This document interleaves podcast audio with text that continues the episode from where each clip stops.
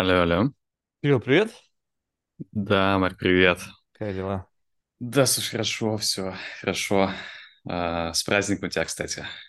Сегодня же День знаний.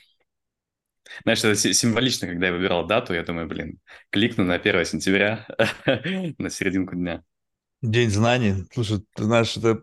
Я, кстати, вообще забыл, знаешь, что когда-то было вот это вот ощущение конца лета, э, приближения школы, какой-то встреча с одноклассниками. То есть это, это же было какое-то чувство, оно же вот, ну, прямо оно ощущалось, как Мгм. бы сейчас оно кажется таким ностальгическим, чем-то далеким, таким почти почти забытым, но это было что-то, было какая-то такая какая-то нервозность была. Сейчас я думаю, что многие, у кого есть дети, они переживают это через их детей, поэтому у них есть какое-то напоминание. А у меня просто, знаешь, прошло, и я забыл об этом вообще. То есть сейчас ты мне Мгм. напомнил, вбросил меня в такой, знаешь, ностальгический флоу туда. Мгм.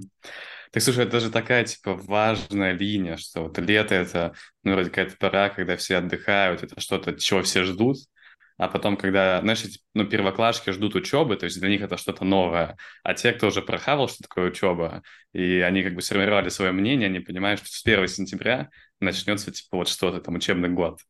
И кто-то его ждал, а кто-то его, типа, не очень ждал.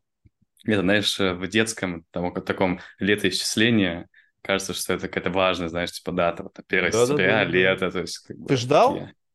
Либо, не, либо наоборот, хотел всячески отдалить этот момент. Слушай, я, ж- я ждал скорее, типа, я скучал там по друганам школьным, и все равно, знаешь, летом, ну, а, прикольно, когда этапы сменяются. То есть летом уже бывало надоедало там что-то делать, и хотелось какой-то движухи.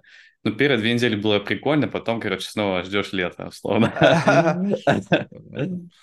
Вот. Я, я, я, честно скажу, у меня было этапами, видимо, знаешь, я думаю, что в жизни каждого это было этапами. Были моменты, когда ты ждешь, потом были моменты, когда ты не ждешь. То есть, как бы лучшие и худшие годы. Последние годы было, как бы, знаешь, если честно, пофиг. То есть, как бы, ну, окей, школа. То есть, ничего, ничего нового там уже не было. То есть, когда вот э, как-то более-менее, особенно последние годы, там уже было вообще, как бы, знаешь, школа, она была настолько легка, ну, то есть, несмотря на то, что я никогда не был, как бы, хорошим учеником академическим, но было просто легко. То есть, если не претендовать там на золотую медаль, там вот на какой-то вот Мгм. этот вот булшит, который как бы точно в жизни мне не пригодился, то было очень легко. И поэтому школа, люди все те же, в общем-то, все уже Power Dynamics, уже все игры сыграны, то есть уже такой, знаешь, как бы просто дожидаешь часа, когда пройдет какой-то выпускной. А, по- последний год это ожидание выпускного. То есть все что-то там думают. Я помню, когда все пошли какие-то там курсы подготовительные, кто куда поступает, все вдруг стали кем-то. То есть как бы пошел курс на, на физ, там, физмат, Ага, он стал физиком. Этот, этот год он Ага, физик, он вообще как бы урок физики, все это его звездный час. Ну что он знает больше, чем все, потому что он готовится поступать, и, соответственно, он жрет больше информации, чем это в рамках школьной программы. Ты смотришь, так, какие сегодня у нас физика, какие у нас звезды, значит, вот этот, вот этот, вот этот будет блистать на этом уроке, завтра у нас что там, экономика, окей, вот это, вот этот будет, там кто-то на юрфак, там будет, значит, обществоведение, звезда и так далее. Но это, знаешь, это э, в тот момент э, времени, вот у тебя сколько на момент э, завершения школы было а, как бы баблов, в которые ты был погружен? Ну, то есть э, есть люди, которые, ну вот, скажем так, эм, у них не было большой событийной насыщенности. То есть у них была школа, и была семья. Ну, может быть, еще какой-то круг друзей, но они, как правило, были из школы. То есть они где-то там перекачивались. Ну, было какая-то, может быть, bubble, там, геймовый bubble. То есть я думаю, что тебя, судя по возрасту, у меня в конце школы уже было что-то там с геймингом связано. Ну, я когда смотрел на мгм, это, было абсолютно неинтересно.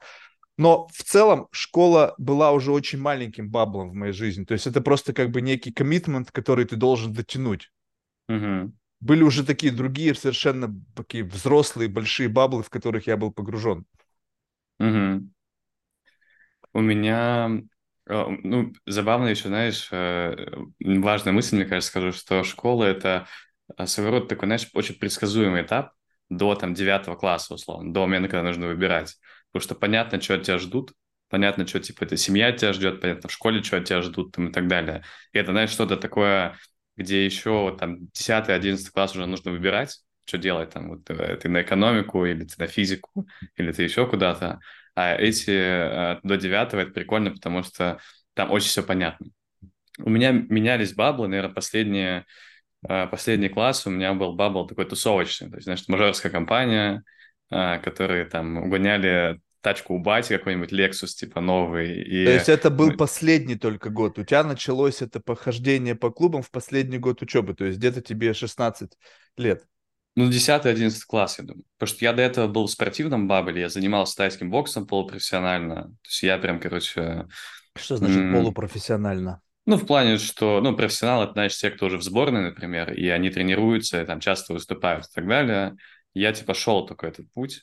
А, ну ты а, просто тренировался с теми, кто выступал на соревнованиях. Да, я тренировался со сборниками, начал выступать. Как бы я думаю, что если бы я продолжил карьеру, я бы вошел в какую-то, там, может быть, сборную или еще что-то. Вот, но этот bubble закончился тем, что у меня э, был сломан нос, сотрясение. Короче, на тренировке я поломался, и э, этот bubble ушел. Может Сколько быть, это продлилось? Что именно? Ну вот нахождение в этом спортивном bubble е. Слушай, ну года два, наверное. Э, года два, то есть я год набирал форму, через полтора года сначала я уже, наверное, начал выступать как-то, эм, и потом вот э, где-то под два выступать, года... в смысле, меня... то есть были какие-то соревнования я, Да, я на, соревнованиях, типа, да, на городских выступал, то есть я только начал выступать, занял там второе место, типа, на городе, и э, я думал, что этот бабл будет большой частью моей жизни. Вот. Он потом остался маленький, то есть я после тайского пошел на миксфайт, на смешанное единоборство, но это уже не было, это было просто, знаешь, типа прикол. То есть то было, я прям думал, что я буду тренироваться со сборниками там, и так далее, а этот бабл ушел. Удивительно, и... знаешь, вот просто как бы можно, если позволишь, свою какую-то рефлексию вообще не считывается у тебя отпечатка того, что ты через это прошел. Ну, то есть, как бы, видимо, настолько тебя затянула новая жизнь, либо настолько мало отпечаталась та жизнь, что как бы вот сейчас бы, вот если бы ты мне об этом не сказал, я бы даже не мог... Ну, то есть, как бы, знаешь, э, я просто вырос, можно сказать, в это, в окружении людей, которые занимались спортом, и как бы там чувствовалась такая, знаешь, как бы звериный взгляд все равно немножечко. Mm-hmm. То есть, как бы, знаешь, это такое э, сочетание того, что знаешь, такого внутреннего, внутреннего спокойствия. Ну, знаешь, когда mm-hmm. вот люди, э, как бы начинается какой-то условный пиздец, и они спокойны совершенно к этому, потому что не знают, что как бы, ну, пфф, ну, то есть, ну, какой-то детский сад. То есть, если надо будет, я как бы тут всех вырублю. Ну, то есть, вот это вот ощущение, э, не, не то чтобы э, как бы чрезмерной самоуверенности, а некого спокойствия, который следствие как отпечаток перенесенной боли страданий, mm. мук, то есть вот этого всего, когда это накапливается, потому что любой спорт, ну, спорт, как бы это череда каких-то преодоления себя, травм, преодоления травм, преодоления страха, преодоления сомнений. И это когда это все регулярная основа, то есть это такая соревновательная среда даже вне соревновательного периода, потому что ты внутри стаи, внутри стаи кто-то постоянно какой-то внутренний пауэр динамик, и ты постоянно-постоянно как бы доказываешь всем, что ты как бы не, ну, как бы кремень, а не какая-то недоваленная Мишелина. И вот это вот год за годом оно накладывает отпечаток. И поэтому, когда ты смотришь на человека, ты как бы так, что-то тут промелькнуло. Вот промелькнуло, знаешь, вот какая-то такая вот, как бы, человек знает, что такое боль. Человек знает, mm-hmm. что такое получить по морде. Человек знает, что такое получить по морде и не расплакаться, потому что, как бы, ну, это тоже стрёмно, даже если очень больно. И это, знаешь, ну не знаю, мне кажется, может быть, это субъективно, может быть, что-то себе выдумал, но у меня как бы я ощущаю вот этот отпечаток боли на человеке, который понесен не просто в результате какой-то там насилия, либо какой-то травмы, а когда он сам себя туда вбросил. То есть у какой-то некой осознанный, я вбрасываю себя в эту среду, потому что я хочу забиться успеха, стать там лучшим спортсменом, не знаю, там атлетом, не принципиально. Поэтому, я не знаю, как-то вот, видишь, часто мне сказал, и, может быть, мне нужно будет как бы наложить искусственно этот лейер на тебя, ну, потому что я его так сходу не заметил. Угу. А типа этот лейер, ну, я примерно понял, о чем ты. Um, просто, мне кажется, я, кстати, послушал несколько подкастов каких-то до этого, um, и ты в каком-то из них рассказывал, ну, я частично, типа, я не прям полностью, но какие-то отрывки, чтобы понять вообще, что будет происходить. И ты где-то говорил про то, что, по-моему, Жене Хасис это было, про то, что вот считывается какая-то ментальная типа, модель, а, вот ты ну, меня увидел, у тебя там что-то считалось. Но как бы верно это представление или нет, А, то есть я там сижу, смотрю, там определенного там, цвета одежды, у меня определенный кабинет, там еще что-то, и там в определенной позе. И вот, возможно, у тебя это считалось, а теперь, когда я тебе дал контекст, как бы у тебя мозг будет искать уже, окей, а может быть, там он как-то, ну, короче, знает, что у меня была такая полупроф карьера, типа, эм, ну, в единоборствах, ты уже лейер у тебя дополнительно наложился. То есть он сначала да. не считался. Я и говорю, что, что ты сейчас мне набросил, я сейчас подключаю этот лейер сюда, потому что э, э, в этом-то вся идея, что, понимаешь, как бы мы я, ну ты, как бы, э, люди говорят, что вот я бывает очень проницательный. Люди говорят, что вот я вижу, там, у меня вчера был человек, он видит уязвимости. Я говорю, как ты их видишь? Он говорит, ну не знаю, как ты вижу. Я говорю, ну окей, то есть у тебя методологии нету. Я точно говорю, что я не вижу. Как бы что-то, что как бы не несет в себе, знаешь, таких как бы, ну, очевидных отпечатков. Знаешь, люди там, костяшки сбиты, слово нос, вот такая челюсть, как бы шея прокачанная, потому что, блядь, ну, то есть mm-hmm. нужно ну, сломанные уши, и ты как, ну, все понятно с чуваком. То есть, как бы видно, потому что это видимые а, как бы отпечатки той, того environment, через который mm-hmm. он прошел. То есть представь себе, что есть какой-то черновник, тебя через него протащили, и ты по а, локализации травм как бы зная, какая локализация травм при прохождении через этот терновник, сможешь, о, этот относится к этому.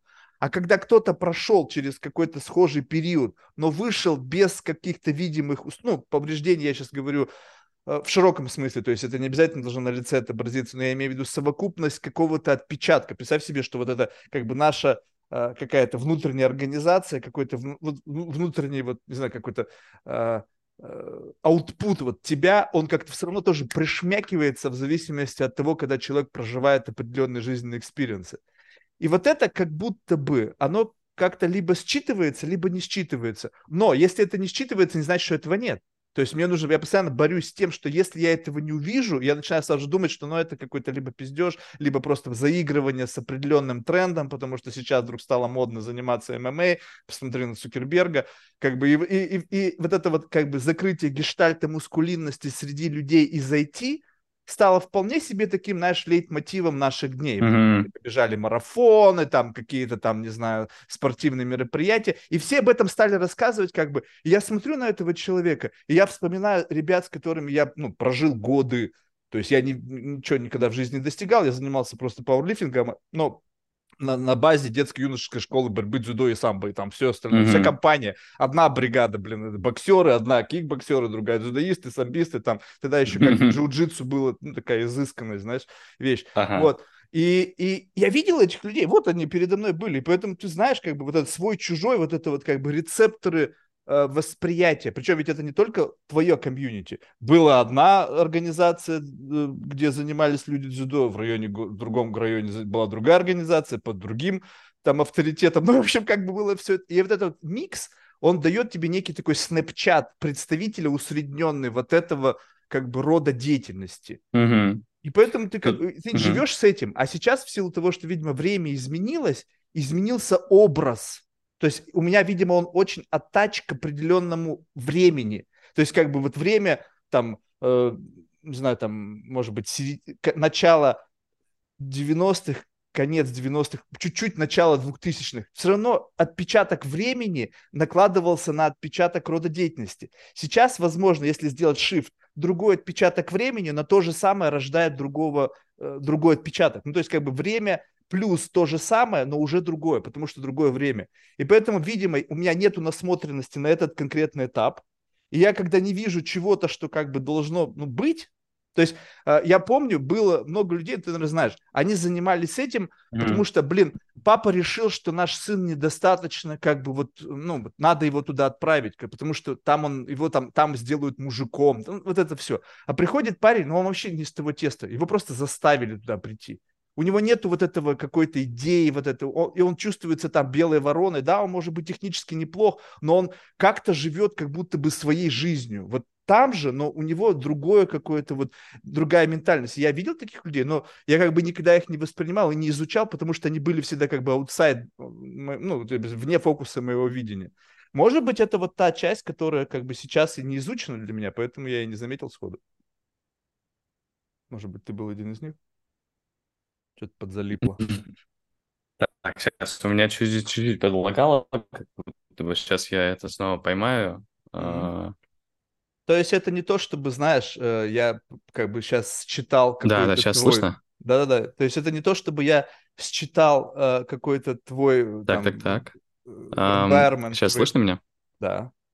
Не понимаю только, на, на чьей стороне тут а, под, подлагивание. Нет, у меня красная, у, тебя. ты попадаешь постоянно в красную зону, то есть я вижу, что вот там слева, где... О, mm. сейчас, сейчас нормально. Ну, в общем, неважно. Как бы, знаешь, да, все, да. все говорят о каких-то достижениях, а, а знаешь, интернета все меня... равно нету хорошего. Да, да. У меня два пункта. Первое, что, наверное, это зависит, мне кажется, от степени активации этой части. Ну, то есть, когда, ну, тех людей, которые ты видел, это была значимая часть их жизни. Типа, мы начали с баблов же, а, вот, что, типа, они прям сильно в это вовлекались, и они жили этим, и у них как бы ну вот я сейчас живу другим, я давно не занимался там недоборством, иногда грушу бью, то есть у меня уже нет этого отпечатка, я не реанимирую эту штуку. Но и второй коммент, что она включается в контексте. У меня был забавный случай э, с таксистом здесь, я в Алмате сейчас, а, и таксист что-то, короче, ну, он такой а, за, за рулем там, а, в общем, писал смс там, решал какие-то дела и так далее. Я не вижу, нормально все? Да, нормально. А, а, вот. Он и, и что-то мы с ним немного промсили, и потом я говорю, ну, остановитесь, тогда, типа, я выйду. А, я, он остановил, я вышел, и ему показалось, что я хлопнул дверью. И он, видимо, тоже не считал, он выбежал с таким, типа, напором, сейчас будет мне бить, бить морду. А, а я стою, как бы я понимаю, что я-то заднюю не дам. Ну, то есть, ну ладно, если такая ситуация уже, ну, я за себя смогу постоять. И он тоже это считал. И, и ты бы видел этот момент, когда он выбегает, и он в моменте понимает, что, типа, то, что он слышал с заднего сидения и видел в заднее, там, ну, в зеркало заднего вида, не соотносится с тем, типа, как я себя веду в конфликтной ситуации. А, в той, когда реально... не считал сейчас, вот, ну, условно... Да, да, то есть он, он, он понял, что будет заварушка, и, возможно, он в ней не победит в этой заварушке. То есть там непонятно, ну, как бы, я там еще с пакетами стою, думаю, ну, я брошу пакет, ну, ладно, как бы, что-то решим с ним. И это было мгновенное понимание, вот то, что ты говоришь, свой-чужой. То есть он понял, что, видимо, э, это не, не факт, что кончится в его пользу. А, и в этот момент он такой, у-у-у, и, знаешь, подсдулся, типа там, то есть он поговорил, что вот, там, что-то поугрожал, как бы, и ушел. А просто понял, что вот э, конфликт, типа, не, скорее всего, э, ну, не, не решится физически. Вот я тебе и об этом и говорю. Это... Вот, знаешь, вот это да. получается, что тоже первичного считывания не было. В момент какой-то да. ситуации, то есть что-то проявилось. А представь себе, ну, что на твоем месте сидел бы, допустим, бы Хабиб, угу. даже если бы он был абсолютно спокоен, и даже если бы он был неузнаваем, я думаю, что вот эта агрессия, ну, то есть, как бы вот это, не то чтобы агрессия, это, это вот какая-то как бы excessive masculinity, она вот прямо как аура, он бы даже не вякнул. Так подожди, ты не знаешь с Хабибом, что ли, забавную историю? Он писал где-то, что он стоял в очереди в Америке, угу. и до него какой-то чел докопался, что... В Америке типа, другая ты... история. Там нету персональной ответственности. Ну давай, давай дослушаем, а, может быть, ты... И он до него докопался, что типа, ну то есть там что-то в очереди не уступил, а, и он начал, ну, агрессивно реагировать. И Хабиб говорит, слушай, я профессиональный боец, пожалуйста, лучше отойди. А он такой, что ты, типа, там, известный боец нет? И Хабиб такой, типа, слушай, я могу тебя разложить, вот просто раз-два, пожалуйста, как бы уйди. И тот в итоге как-то ушел. Но он ушел, видимо, тоже не считав, то есть, что Хабиб, ну, типа, он суперизвестный боец, и, ну, очевидно, что там шансов как бы особо-то нету. И это, ну, даже, может это быть, на таком этапе среда, не понимаешь, в Америке нету персональной ответственности. То есть ты можешь послать человека нахер, и после того, как он тебя замахнулся, ты позвонишь в полицию. То есть нету вот этого ощущения, что как бы не возникает ответственность за сказанные слова. То есть когда ты растешь в среде, где слова за слова можно понести ответственность, где за слова можно как бы потерять жизнь. Я видел, mm-hmm. людей теряли жизнь за свои слова. И когда ты живешь в другой реальности, когда я мигрировал в Америку, ты представляешь, какой для меня был шок, когда вот люди просто там, не знаю, ну, какие-то банальные конфликтные ситуации на дороге, там, ну, как бы, ну, в каких-то любых местах, когда люди вели себя то есть, ну, я еще тогда не был, то есть я тогда еще не похудел, извини меня, средний вес 125 килограмм был. Какая-то шавка на меня mm-hmm. я вообще не понял, ну что, блядь, больной, что ли? То есть он просто больной. Я говорю, я просто тебя сейчас загрызу тебя. Ну, я не знаю как. Но человеку настолько похер, потому что он знает, что law enforcement, он позвонит в любой момент, и у меня будут проблемы. И потом уже спустя годы, когда я сейчас уже, знаешь, тоже как бы остепенился, и когда прежде чем что-то сделать, я даже грешным делом звоню своему адвокату, говорю, сколько мне это будет стоить? Я так хочу врезать этому чумаку по морде. Я говорю, сколько мне legal fees будет стоить, чтобы меня, как бы, не, не дай бог, там, ну, если не убить, да. Поэтому это другая среда. Мы же все-таки сейчас говорим, что мы как бы выросли все равно в России, где есть представление, что за словами следует некая ответственность. И вот тут вот, вот это вот как раз-таки power play, он, он работает. Во всех других странах, где как бы цивилизованный мир, там просто эта штука, она не, как бы не, не активируется. Ну, то есть зачем тебе нужно вот этот vision? То есть, как бы, знаешь, вот, как бы такое ощущение, что это как бы специальное распознавание как бы вот на свой чужой и в то же время как бы слой некого, эм, знаешь, как бы, э, как это сказать, инструмента выживания.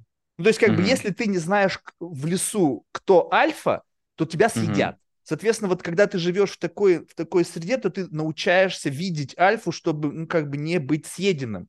Когда же ты mm-hmm. живешь в мире, где как бы все говорят, декларируют демократические права, где как бы мы не решаем проблемы насилием, хотя едь в Куинс, Бронкс, и ты поймешь, что как на самом деле проблемы mm-hmm. до сих пор решаются насилием. Вот. Mm-hmm. И, и, вот, и вот эти люди, которые как бы прошли через эту среду, они чувствуют вот это вот как бы ощущение альфы. И то, что произошло в этой конкретной ситуации, ты просто как бы она проявилась, потому что возникла, возник контекст, в котором угу. что-то вышло наружу из тебя. То есть как бы не посанул, лицо не испуганное, не побелел, и чувак такой, опа, то есть Опа. вот эта вот система это, выживания, что Невербалика, да, да. Да, да, то есть вот это чисто невербалика, то есть там, ну, это миллисекунда же. Мне кажется, в драке и вообще типа в конфликтах там в миллисекунды понимается, что будет происходить примерно. То есть, ну, вот, да, системы оценивают невербалику, проявление, улыбнулся, не улыбнулся, какая реакция, какая реакция тела там, и, и все. И это типа, очень быстрый процесс. Да, но сколько таких ситуаций? Просто ты сейчас это рассказываешь э, как бы, как, ну, просто то, что было относительно недавно, либо это, ну, один из очень малочисленных ивентов подобного толка. Ну, это было недавно. Ну, то есть это, это не то чтобы единственный момент, когда вот это вот твой бэкграунд, он как бы помог почувствовать тебе некую форму доминирования. Ну, я бы даже не назвал это доминированием, это просто, Не, ну это конкретная ситуация, это был powerplay, то есть человек увидел, он посанул, то есть как бы ты в конечном итоге, ты, наверное, ушел домой с неким приподнятым настроением, гордость за саму себя и благодарность за то, что у тебя были эти годы и сломанный нос. Может быть. Может быть. Ну, мне кажется, знаешь, мы можем сейчас про это там и, и, и часами говорить про там, все, все эти Не, штуки. просто это любопытно. Знаешь, у меня недавно был, значит, чувак на подкасте, и, значит, он типа, на, in, как он сказал сам, in transition, или как бы на пути трансформации из славного парня в мужчину. А-а-а.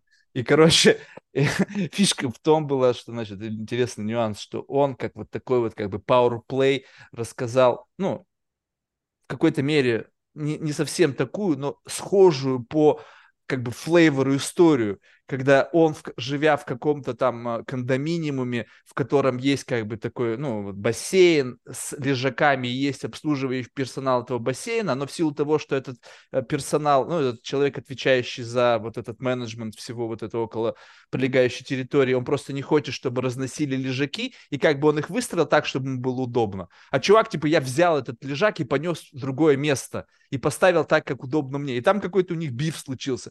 И типа он с позиции такой как бы гордости, что вот он на пути мужчины, что он типа теперь больше не хавает говно, такой, а, ну и чет. И такой, знаешь, как бы, и я говорю, слушай, а что, что позволило тебе как бы в этой ситуации, ну, как бы вот вырулить? -то? То есть, ну, как бы чувствовалось, эта ситуация была рассказана с позиции некой гордости, да? И он говорит, mm-hmm. ну, как бы там же не было, ну, написано, он, он, все было дело в том, что он изначально, видимо, проблематика это существовала, и, и он изучил правила, увидел, mm-hmm. что в правилах нету ограничения, что нельзя таскать лежаки, и просто чуваку вменил, что вот правило, и вот как бы как оно есть. Ну, то есть там не было как бы мускулинности, там было просто как бы факты, да, то есть где написано, что нельзя. И как бы он это, ну, вот, слушай, угу. это ощущение приподнятости, я прям чувствую такой, вау, вот в этот момент ты почувствовал себя мужиком, я думаю, прикольно. То есть как бы я бы даже не стал заморачиваться, взял бы лежак, сказал, пошел нахуй. То есть, как бы, ну, то есть, я, для меня эта ситуация не возникает как где-то, где я могу прочувствовать leverage, как бы вот этот play, потому что, блин, какая-то хуйня, какой-то чувак, блин, какие-то лежаки. Да тебе в жопу, что хочу, что я делал. То есть, не возникает даже вот эта история, когда кто-то тоже рассказывает, ой, у меня есть друг, ты представляешь, мы едем с ним на такси, и ему не стрёмно сказать, так, остановите, я здесь выйду, мне надо зайти. Я говорю, что в этом такого? И вот когда ты чувствуешь вот эти вот истории, они неспроста рассказываются, потому что в этот момент человек что-то почувствовал. Мгм. Когда ты понимаешь, что ты в этой ситуации просто бы спал, то ты понимаешь, что как бы, ну, то есть где-то что-то тут как бы не то. Мгм. Как бы некий level, понимаешь, level, э, э, ну, вот как бы, как это сказать, вот знаешь, э, как некий experience. Ты говоришь о чем-то с позиции «Вау, это круто», но кто-то проживал более экстремальный experience, он такой, ну да, как бы, ну, Мгм. супер. И вот это вот тоже ощущение, понимаешь, на чем мы расставляем акценты. И вот когда ты слушаешь человека, на чем он оставляет акценты с точки зрения excitement а, с точки зрения там чего-то плохого, негативного в жизни, ты понимаешь, как бы приблизительно начинает выстраиваться некая такая контурная карта его, как бы, ну вот, э, как бы границ его сопротивляемости этому миру. Мгм. То есть вот эта, то есть эта история, это как бы тоже некая такая, знаешь, ну вот она же, если бы не была бы хоть сколько-то значимой, она бы, наверное, просто бы пролетела бы Ну, она, знаешь, незамеченно. Мы же типа от чего отмотали? Мы такие 1 сентября, баблы, потом от баблов мы отмотали к тайскому боксу, потом ты говоришь, типа, про части считывается, не считывается, и там были несколько тезисов, которые подкреплялись. То есть у меня эта история там не рассказана из такого, что, слушай, посмотри, Марк, какой я пиздатый чувак. Я, короче, таксиста в Алмате там ментально просто, короче, поимел его буквально. Не, ну подожди, раска- это, это понятно, но ты чувствуешь, что вот как бы вот это мета-сообщение. То есть э, э, представь себе, что мы ничего не говорим, ну представь себе, что вся многообразие твоего бэкграунда, вся многообразие твоих историй, она как бы э, высказывается с позиции репрезентации себя с лучшей точки зрения. Как бы ты не контролируешь этот процесс, ты просто почему-то в силу вот как бы общества, в котором мы живем, которое нас как бы натренировало постоянно как бы вести любую дискуссию с позиции идеального я, начинает в памяти искать что-то, чтобы в этот supporting вот этого имиджа своего. И все, что как бы прилетает, ну как бы, представляешь, как бы, что может в этот момент, когда, допустим, кто-то бы, будучи носителем какого-то очень уникального experience а, какой он бы мог подтянуть историю? Блин, ты знаешь, однажды вышел на улицу пьяный, и тут напали, хотели машину отжать, четыре чувака, короче, все пиздюлей получили. Ну, как бы, ну, что-то вот такого плана. И в зависимости от градации вот этих вот историй, ты понимаешь, как бы, каков уровень experience а был у человека. И как он, с- как, как этот experience его меняет. Ну, не уверен даже, что согласен, потому что тут, э, ну, если смотреть через призму, которую ты смотришь, что как бы каждая история — это, условно, подтверждение там идеального я и тезиса, и крутости, и выебонов там и так далее, то, наверное, как бы здесь это валидно. А, но я тебе скажу, ну, я считаю, что не все пытаются достать какую-то самую там крутую историю, и не у всех есть потребность Это не э, как-то попытка, ты не контролируешь этот процесс. Вот это мне замечательная Дарья Масленникова об этом рассказала. Э, Это, конечно, спорно, но я прочувствовал это на себе. Она, значит, со мной разговаривает, и прямо, знаешь, вот в таком, как бы, ключе. Типа, Марк, а- а я, типа, не понимаю твой язык, ну, то есть вот эту вот развесовку твоих, как бы, вот, ну, семантических основ. То есть вот как бы у меня нету э, твоего, как же, блин, я забыл сочетание, типа как бы нету, э, как бы, знаешь, вот такое субкультурного представления вообще, какие у тебя ценности. И Мгм. она это сказала, и я это не считал как вопрос. Ну, то есть я что-то просто услышал, что-то четенько сказала. Ну, или девушка. Но впоследствии, как мы стали говорить, из меня поперло что-то, что соответствовало ее запросу. И она в конце, видишь, Марк, я это сказала, и ты мне набросал. Ты набросал мне то, пятое, десятое. Я не контролировал процесс. Я тогда призадумался. Так, то есть, в принципе, она что-то, какой-то сделала импут в меня. Я, возможно, даже этот импут не услышал, но мое бессознательное стало отвечать на этот вопрос, и я был не в фокусе. То есть я не контролировал то, что я говорю. Ну, то есть не то, чтобы как бы это какой-то совсем бессознательный стрим. Имеется в виду, что я вплетал в то, что я хотел сказать, э, вбрасывая туда как бы отпечатки того, что она хотела услышать. То есть я могу рассказать историю, используя разные метафоры. И вот те метафоры, те сравнения, те теги, которые я сказ- использую, рассказываю одну и ту же историю, они как бы характеризуют, отвечают на вопрос, который прошел в рамках этого мета, мета-сообщения. Вот о чем речь. То есть, по сути, ты расскажи мне фильм, как бы как промптинг, да, А, напиши мне а, стихот- письмо маме словами Достоевского. И получается, вот эта языковая модель напишет тебе то, что ты хотел сказать маме, но как бы впечатает туда Достоевского. Соответственно, мы, когда говорим, мы как бы впечатываем в то, что мы говорим, некую, если существует необходимый пуш, некие аргументы, которые нас как-то характеризуют. Потому что мы же начали с характеристики. То есть это был как раз вот такой тот самый незаметный э, как бы мета-пуш, который, возможно, изверг из тебя эту историю. Вот я о чем. То есть не факт, что Но это у тебя... контролируемое. У тебя, знаешь, у тебя интересный стиль типа вопроса. Ну, то есть я, мне, мне кажется, его считал именно в плане, что э, ну, там был тезис, что вот, э, условно, я знаю вот этот тип людей, как бы метод сообщения, что они крутые, вот они типа так вот круто выглядят, и по ним это сразу считывается, а вот по тебе типа не считалось. И здесь как бы есть такая, знаешь, условно уже м- такой крючочек типа, что слушай, а вот это как бы круто, а у тебя там этой крутости как бы, ну, вроде бы не считалось. Я не сказал, что это и... круто или не круто. Я сказал, что это, просто это, это либо есть, либо нет. Это, это как, знаешь, мета-сообщение. То есть как, ты же как-то об этом рассказываешь, ты же Нет, как подожди, стоп, стоп, стоп, стоп. Вот смотри, вот если бы я сказал, что я считаю, когда это считывается, это круто, у тебя это не считывается. Типа, давай я тебе показать. То, что ты как бы услышал в том, что я считаю, что когда это считывается круто, это исключительно твоя система восприятия. То есть ты уже в этот момент времени сам для себя решил, что я, возможно, как-то занижаю твою оценку, возможно, каким-то образом я пытаюсь показать тебе, что ты как-то хуже, чем ты есть на самом деле. Я этого не говорил. В этом-то вся и магия того, что мы говорим что-то, и люди воспринимают так, как с позиции каких-то субъективного восприятия того, что они услышали, и, возможно, некой ёбнутости, как шлейфа, который за мной следует в результате того, что ты там что-то послушал.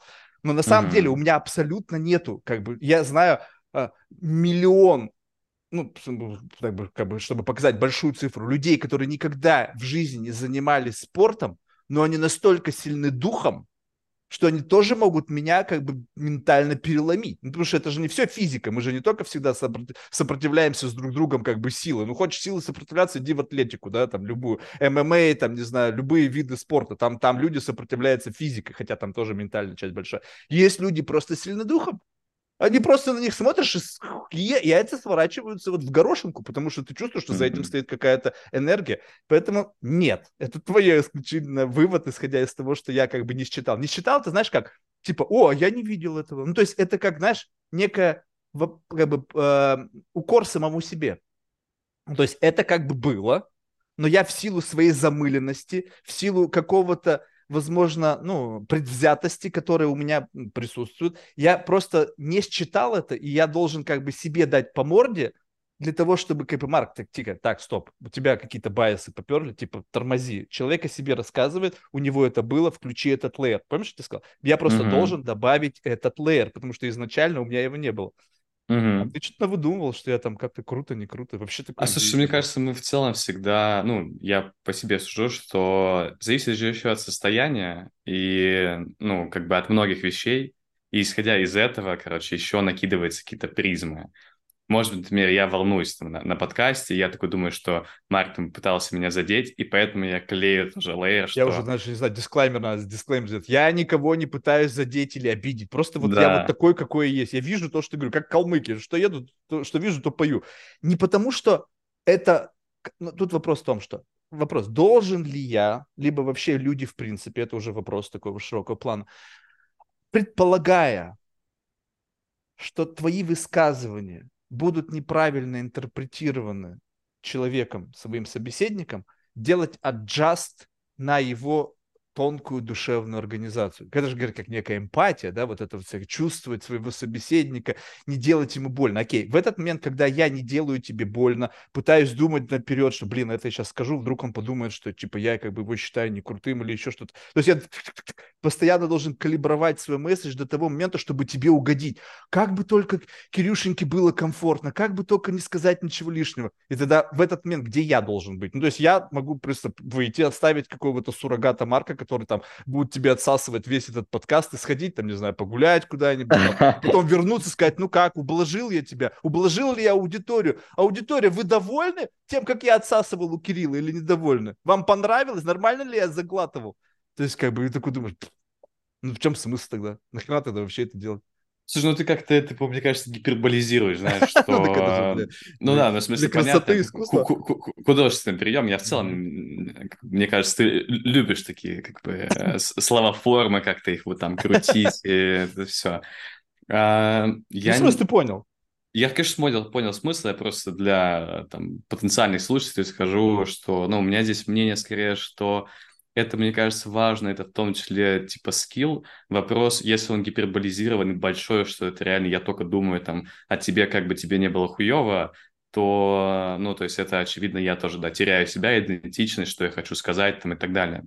Другое дело, что здесь мне кажется, не стоит забывать про фильтр восприятия. То есть у меня же есть там цель, чтобы был, например, искренний классный диалог, и тогда я просто понимаю, что я хочу сказать, и я говорю такими словами, чтобы моя цель типа, донести до тебя мысль не уперлась в твои защиты. Потому что, например, там э, вдруг там у человека, например, ну, реально он как-то очень э, воспринимает все тонко. И э, фраза его закроет просто.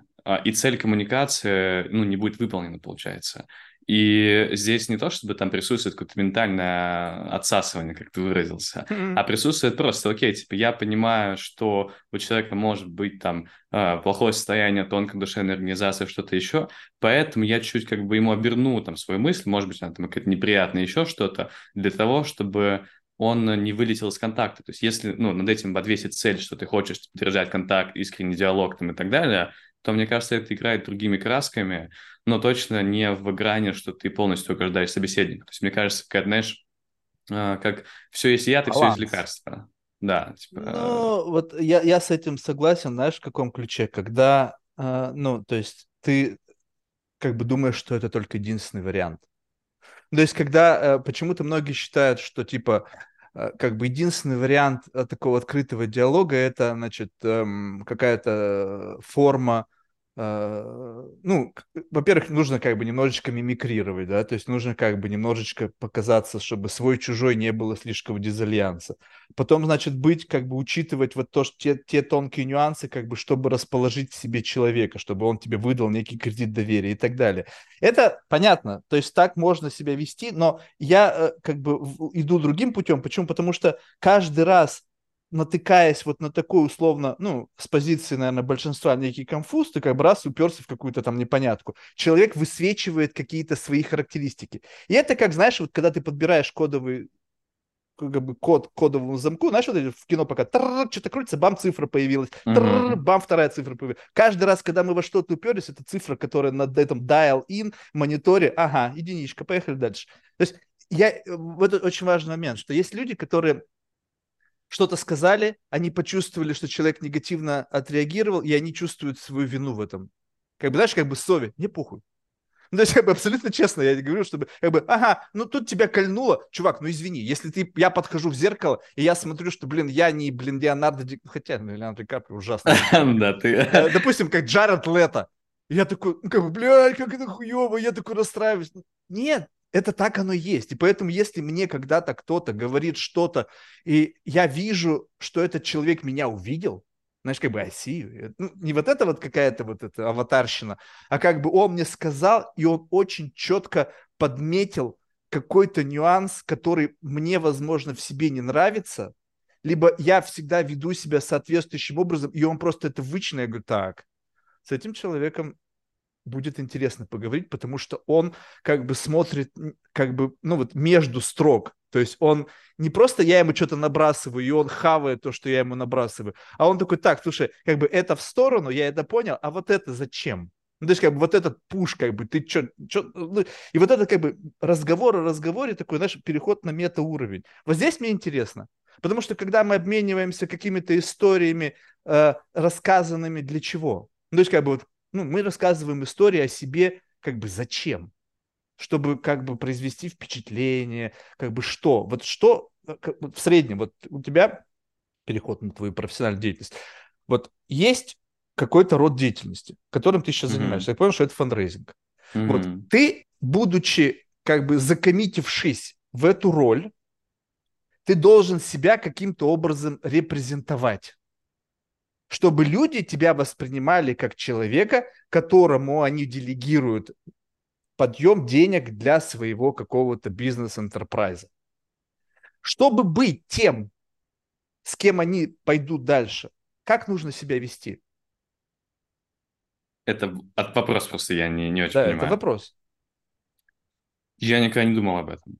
Ну, то, то есть, ты знаешь... просто как бы ведешь себя как бы как, как, как кто?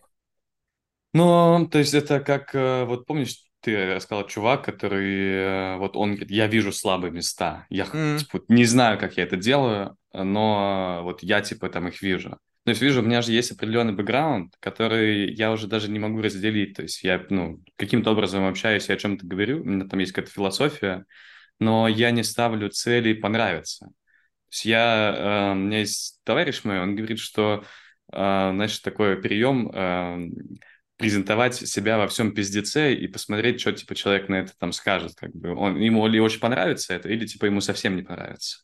И, ну, вот моя цель в деятельности — рассказывать, как я, типа, это вижу, э, и рассказывать, типа, честно и искренне, как это будет. И либо человеку это нравится, либо ему это не нравится. И вот этой цели там э, как-то это формализовать, там, как мне нужно о себе рассказывать, чтобы там определенные там ЦА понравится, или всем понравится, или еще что-то, я, наверное, не думаю в таких категориях. Ну, возьмем это как за некий тезис да, который ты как бы сейчас сам о себе сказал. Тогда вот смотри, является ли, э, ну как бы вот если смотреть э, количество вот этих вот саморепрезентаций, в которых ты как бы не хочешь понравиться, а просто выплескиваешь какую-то, ну вот, версию себя, которая, возможно, она Э, ну, тоже как-то бессознательно сформировано. То есть ты это же, ну, как бы, представляешь себе, что каждый раз, когда ты что-то о себе говоришь, ты считываешь некий фидбэк, потом, возможно, в бэкграунде, в твоем бессознательном происходит какая-то корректировка этого спича, и впоследствии, как бы, это такая многоитерационная модель того, что я о себе говорю. И без твоего непосредственного участия. Не то, чтобы ты сел так, значит, как мне лучше о себе сказать? но все равно мы как-то думаем, какая-то рефлексия. Ну, Блин, в этой беседе да. я что-то не так сказал, человек как-то mm-hmm. не так отреагировал. Бам, работа над ошибками, в следующий раз ты этого не делаешь. Так вот, скажем так, что за годы твоего занятия сформировалась вот эта вот заготовка, которая э, идет ну, в рамках саморепрезентации. Теперь, говоришь, если людям нравится, либо людям не нравится. А что, как-то по-другому бывает? Даже если ты их очень захочешь понравиться, людям ты можешь не понравиться. То есть, как бы у нас нет mm-hmm. другого варианта. То есть нельзя всегда 100% всем нравится. Mm-hmm. То есть это абсолютно невозможно. Соответственно, но если твой бизнес зависит в сухом остатке от количества больше ты понравился и меньше не понравился, потому что только через это ты можешь получать деньги, получать контракты и так далее, получать те самые плоды, то так или иначе твой бессознательное работает на то, чтобы модель саморепрезентации все-таки была, ну, срабатывала в пользу больше понравится нежели не понравится. Ты даже не будешь сознательно просто вести себя как говно, просто чтобы не понравиться. То есть такой самосаботаж. Нафига тебе это нужно? Но тут в своем как бы диалоге, давай поправим, если это не так, понравится, как бы имеет какую-то чуть негативную коннотацию, что знаешь, Какую типа негативную коннотацию? Опять ты через призму я, своего я восприятия. Да, да, давай мы поправим как бы здесь. Я поэтому и вынес э, в дискуссию, что ты имеешь в виду по -по понравится, что как бы произвести впечатление или, ну, как бы какие... У тебя есть цель, у тебя есть человек, то есть есть э, какой-то актор этого, mm-hmm. и он человек в той или иной мере принимающий решение быть или не быть. И у mm-hmm. тебя есть задача, ну, то есть моя цель, чтобы быть, потому что это быть принесет мне какое-то количество денег. Дальше я включаю все, что я знаю, все, что я умею, чтобы решить эту задачу, чтобы это случилось. И как бы это детское слово понравится, как бы ты должен человека, ну, условно, давай в других каких-то моделях, расположить к себе, сформировать некий кредит доверия, чтобы тебе выдали, расположить себя правильным образом, продемонстрировать свою credibility, там, экспертность, умение, показать все, ага. все, все, что у тебя есть. Но если ты говоришь как бы нет, это все, я просто вот такой органический, то есть ты пришел, как будто бы что-то там включилось, ты что-то отговорил. Я в это играю, я пришел тебя как бы сожрать. Я пришел взять эту сделку. Я пришел сделать так, чтобы ты согласился быть моим клиентом. И вот чувствуешь разницу, когда человек говорит, ой, ну я что-то там как-то, я просто всегда вот такой, всегда вот, вот так вот. Ну, то есть, что, серьезно? То есть ты как бы не, у тебя нету никакого интеншена, то есть у тебя нету никакого намерения получить этот контракт, а если он есть, то в любом случае ты будешь делать что-то, чтобы его получить. Смотри, давай тогда здесь, э, ну, просто докинем фактуры, ну, в эту картинку, потому что тут не только, как бы, есть вот там, условно, а, клиент какой-то абстрактный, понравится контрактом и так далее. Тут есть э, первый важный момент, это что это за клиент, ну, то есть есть там клиенты, которые я считаю, что это мои клиенты, и что я точно хочу и могу им помогать, и вот это моя целевая аудитория. Есть целевая аудитория, типа, не моя. Э, вот это первое важное, типа, водное. Кто то есть я твоя? же тоже... Расскажи мне, кто такие не твои? Как они Ну, то себя есть э, ведут? У меня там есть, например, ну, у меня есть фокус по стадиям. Например, мы там поднимаем seed, series A обычно. То есть при seed мы там не ходим совсем ранние стадии. Ну, Ну, что не если... интересно финансово, да? Ну, это ну, там модель не сходится наша э, по экономике, плюс часто там очень ранние проекты, которые очень сырые еще, а, фаундеры, которые первый раз, типа, которые там не понимают, зачем там дек кому-то, например, отдать, чтобы сделали красиво, зачем вообще это аутсорс, и вообще немного чего не понимают. То есть там, знаешь, есть большой, а, ну, бенч такой фаундеров, которым нужно акселераторы, ну да, то есть им нужны акселераторы, им нужно гипотезы потестить, им нужно свои деньги положить, то есть они вот как бы на этапе такого а, предпринимательского как бы, пути своего. А, вот. То есть, например, вот это вот а, мы ну, просто им скорее не поможем. То есть даже если Ну, просто их мы... сложно будет продать, вот и все. То есть, Ну, как да- бы, да- идея, да- идея простая. Да, не, не, даже если им продать, а, если мы Не, не, понимаем... не им продать, а их продать инвесторам. Их продать, да, да. Их продать, э, и там даже если человек готов заплатить деньги и купить, то очень быстро станет понятно, что он, ну, типа, и мы разочаруемся, потому что нет результатов, и он. И в итоге вроде бы все красивое, красивое обещание, но через два месяца понятно, что как бы ни хера не работает. И эта горечь, как бы разочарование, она очень горькая, никому не хочется ее испытывать, как бы, и все в итоге потом, хоть вначале там а, одухотворенный, воодушевленный, потом все равно как бы это туда придет. Поэтому у меня ну, очень большой э, этап именно на скоринге того, а кто типа, вот я могу помочь или не могу. Вот сейчас, например, общаемся с одним изобретателем, то есть там изобретатель, еще коммерческий там его партнер. И вот я пока даже не понимаю, могу ли я им помочь. То есть там прикольные ребята, альтернативная энергетика, хороший рынок, там 500 или миллион хотят рейзить, готовы вроде бы платить, но у меня пока внутренне я не понимаю, типа, а вот через месяц как бы я буду доволен этим проектом, понимаю, что мы что-то хорошее там сделали, либо нет. И я-то, ну, думаю, здесь Подожди, на два шага тебя вперед. именно это беспокоит, либо что-то другое? Просто звучит непонятно. Есть, опять же, сейчас, возможно, ты э, на мою ремарку как-то не совсем правильно отреагируешь. Искренне непонятно, в чем твоя, ну, как бы, ис- исходя из тех слов, которые ты говоришь о неком сомнении, я не понимаю, в чем сомнение. Нас- Блин, тут- Истинное сомнение. Да, тут, э, видишь, наверное, нужен контекст, чем мы занимаемся, но часто здесь, ну, у меня я это как Ты истинное поднимаешь деньги, есть какой-то потенциальный проект, который заинтересован в привлечении денежных средств. Ты типа занимаешься тем, что находишь потенциальных инвесторов для того, чтобы они занесли деньги в этот проект. Есть какой-то проект по альтернативной энергетике, в котором потенциально большие чеки они хотят привлечь и готовы платить. И ты сомневаешься. Сомневаешься в чем? Сможешь привлечь столько, сколько им нужно? Потому что идея сырая, непонятная, не, у тебя нету достаточно доступа к телу или там объема, где достаточно таких лидов там в разной степени прожарки, которые способны вообще сгенерировать такой доход, и ты не хочешь упасть в грязь лицом, взявшись за проект и не вывести его. Ну, то есть, как бы, не совсем понятно, в чем, в чем проблема. Да, а, а важный нюанс, что мы не пичем за фаундера, то есть мы как бы такой теневой отдел, вообще меня как Кирилла Лазарева ни в одном фанрейзе как бы нету, то есть, то есть пич сам фаундер. Здесь, наверное, мое опасение, ну да, упасть в грязь лицом, типа не принести никакого результата и э, Ты не потом обещай как- результат. А я не Это обещаю будет. результат. Ну, э, что тут, тогда, э, какие у тебя тогда риски?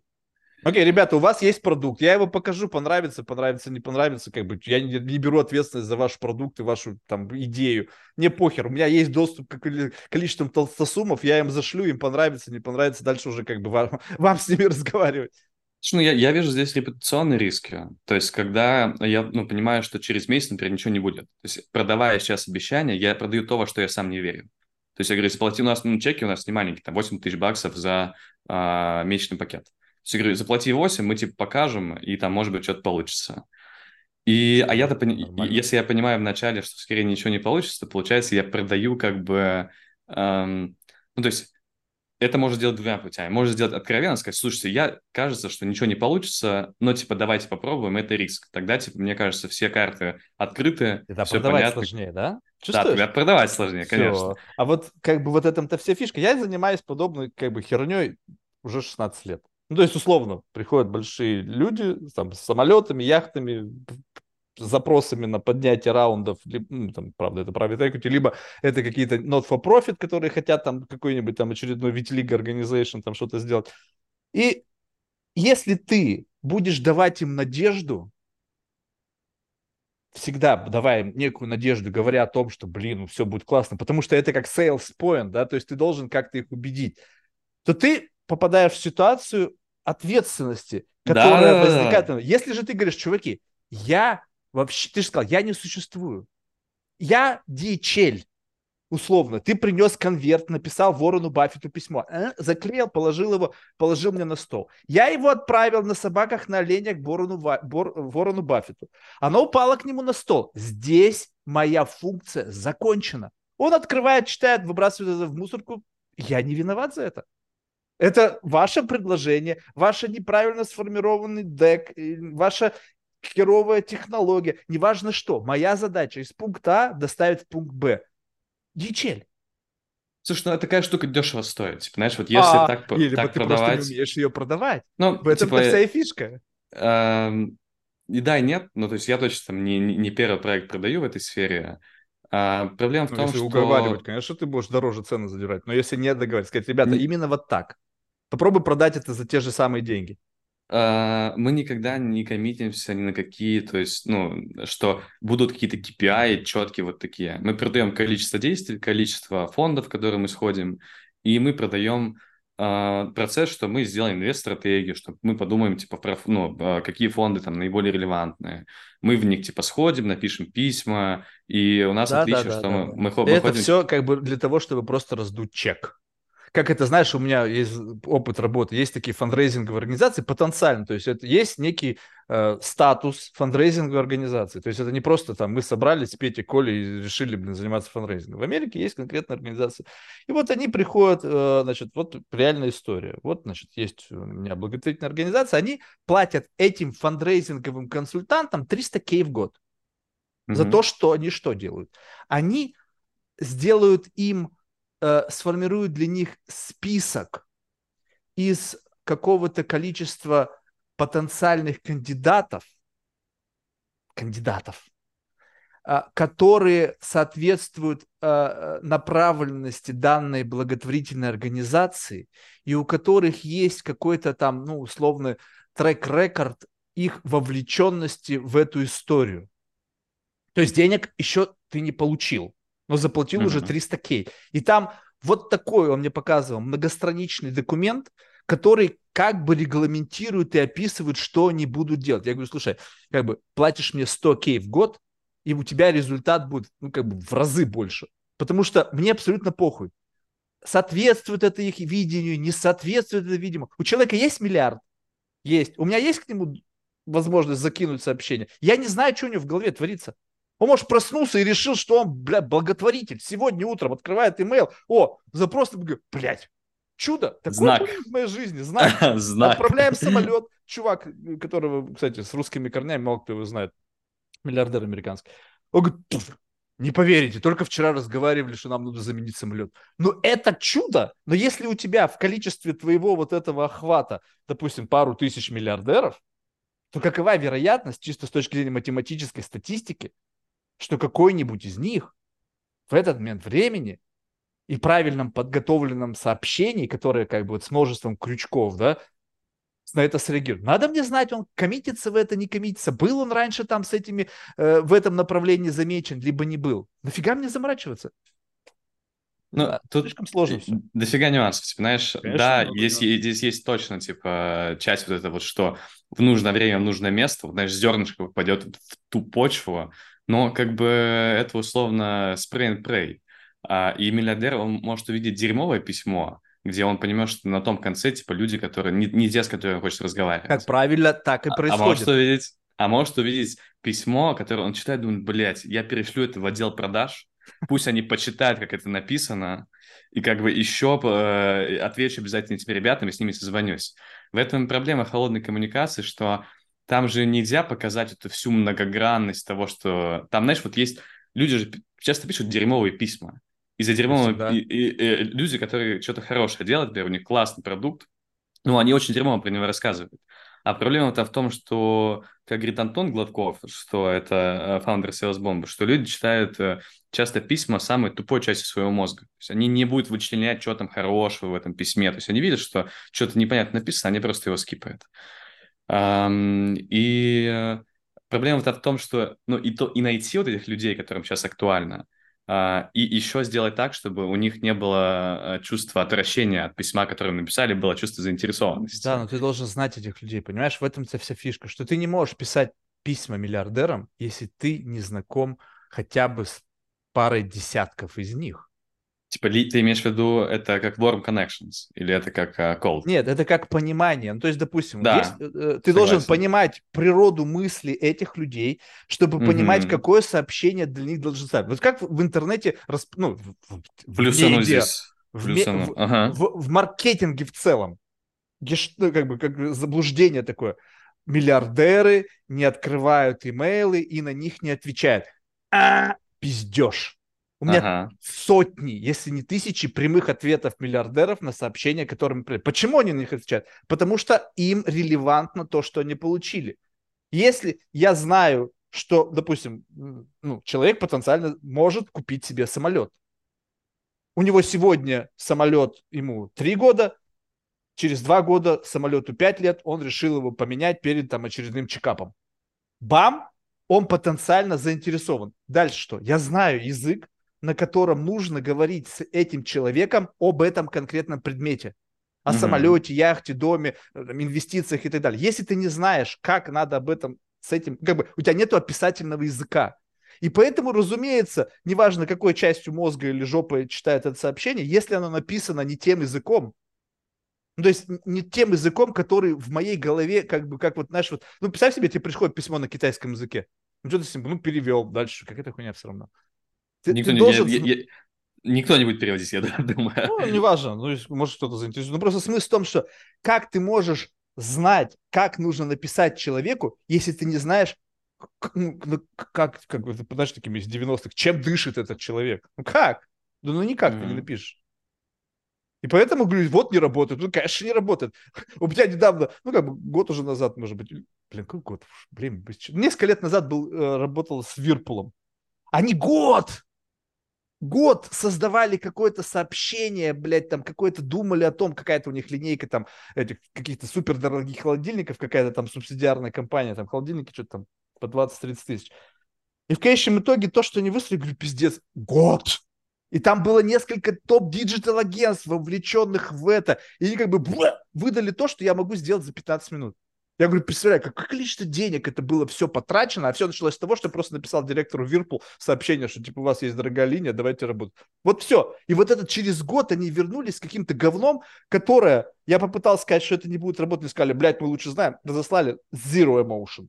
Вот zero. Вообще никто не ответил. Потому что, ну как бы мужик, преимущественно в нашей базе данных, там, ну, 90% миллиардеров и вообще всех богатых людей на планете это мужчины, получают сообщение о холодильнике, какой бы он ни был заебательский. Как бы, представляешь, ты просыпаешься утром, тебе сообщение, там, купи холодильник, вот он пиздатый. Ну, я не знаю, что там должно быть. Там должна быть баба с пиздой. Ну, то есть я не знаю, как надо привлечь внимание мужика к холодильнику, у которого, блядь, компания миллиардная, у которых там геморрой какой-нибудь, эти долбоебы, там какая-нибудь акционеры, еще какая-то... И тут холодильник. Ему надо это продать языком. Как часто в языке миллиардеров слово холодильник вообще фигурирует в процессе выбора этого холодильника? Ноль процентов. Он уже его выбрал давным-давно. Либо есть кто-то, кто занимается выбором home appliance для его дома. Блядь. Ну, явно он этим не заморачивается. Соответственно, если ты хочешь, чтобы он на это среагировал, ты должен придумать, ну, что-то такое, что как бы привлечь его внимание. Не, ну, то есть, там, не знаю, что. Что соответствовало бы его, ну, системе ценностей. А если ты используешь это, как бы продавая просто какой-то очередной продукт на масс-рынок, просто накручивая туда большой ценник, но это никогда не будет работать. И вот это вот, э, не знаю, это касаемо всего, фандрейзинга, не фандрейзинга. Просто если ты не знаешь, на каком языке говорить, ты никогда не получишь ничего. Но здесь еще, может быть, миллиардеры не ЦА, то есть они просто как бы, ну, у них есть компания, которая, например, этим занимается. И чтобы продать миллиардеру, может быть, там наиболее быстрый путь это не напрямую, а через компании, которые типа, поставляют там, обставляют дома, дизайн, типа проекта или что-то еще. Никогда это не что... быстрый путь. Самый быстрый путь это всегда в лоб.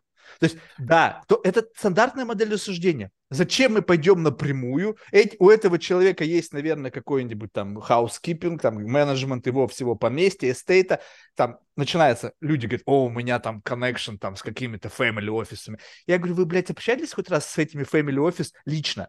Это overprotective people, которые вцепились в этот денежный мешок, и только благодаря тому, что они менеджат доступ к телу, они живы. Они туда mm-hmm. пропускают или не пропускают. И поэтому ты должен им будешь бесконечно ублажать, чтобы они что-то протащили туда, потому что есть некий риск. Нахер надо всех этих мидлменов посылать в жопу. Если ты знаешь, как продать, просто знаешь. Надо просто понять, как нужно донести сообщение этому человеку, чтобы он его услышал. А дальше он форвард кому угодно. Он сам это должен сделать. Он не будет а, в это а вникать.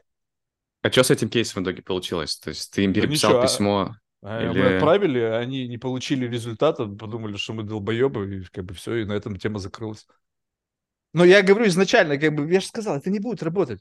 Ну, не, абсолютно точно не будет. Как бы, знаешь, вот это предчувствие, вот как у тебя, возможно. Ты смотришь на то, что, что к тебе приходит, и говоришь, это не будет работать.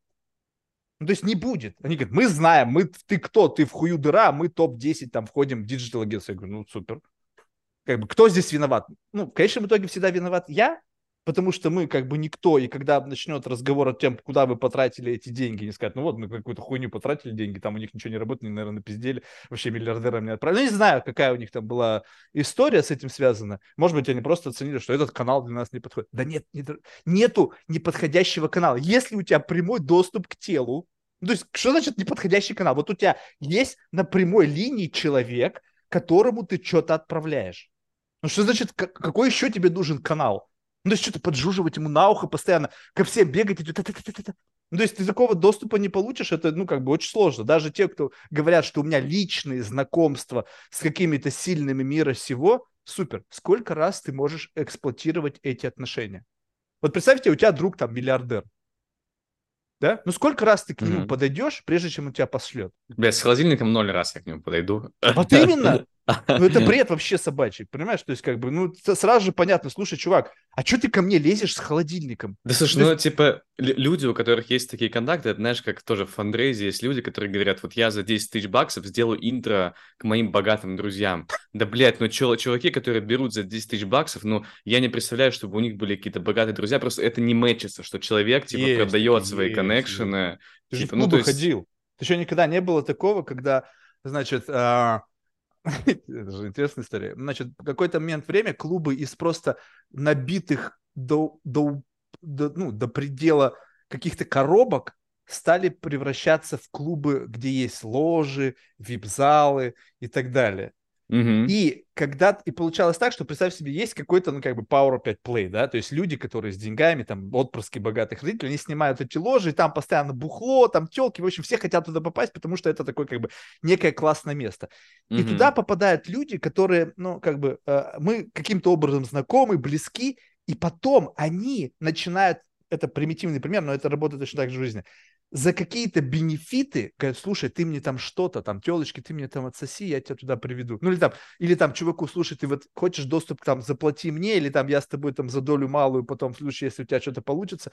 Это каждый раз, как только человек начинает что-то, как бы у него появляется возможность, это такой, знаешь, как бы шапочники, которые постоянно пытаются к любому своему какому-то коннекшену прилепить некий чек.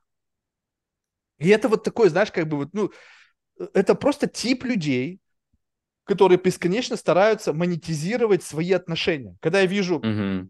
в Инстаграм или там в LinkedIn, у меня в записной книжке там что-то там 10 тысяч человек, я говорю, офигеть. И дальше что? Что дальше? Да хоть миллион. Ну, то есть, ну, как бы, как ты вообще с ними коммуницируешь, как, как часто, как вообще они знают, кто ты. То есть, как бы, если ты говоришь о том, что, окей, я нарыл в результате серча какого-то интернета тысячи контактов, и я могу пульнуть на эти тысячи контактов твое сообщение, это совершенно другой разговор. То есть ты не претендуй на то, что ты с этими десятью тысячами-то знаком. Ну, вопрос еще, типа человек, который это презентует, то есть это же тоже лицо продукта. То есть если это презентует человек, у которого плохие коннекшены, плохая репутация, то любое сообщение несет определенный флер, как бы. Mm-hmm. А, да, ну, привкус. Типа, если этого человека постоянно прилетала какая-то херня, типа какие-то херовые проекты, херовые возможности, кидалово какой-нибудь, то как бы закинуть что-то хорошее, там будет флер как бы такой запашок, короче, его там определенного образа. Также, ну, и в хорошем смысле. Типа, если человек приносил всегда что-то хорошее, а, то и флер будет хороший. Другое дело, что а, тут же человек, который а, человек, который делает интро кому-то, у него есть три пути.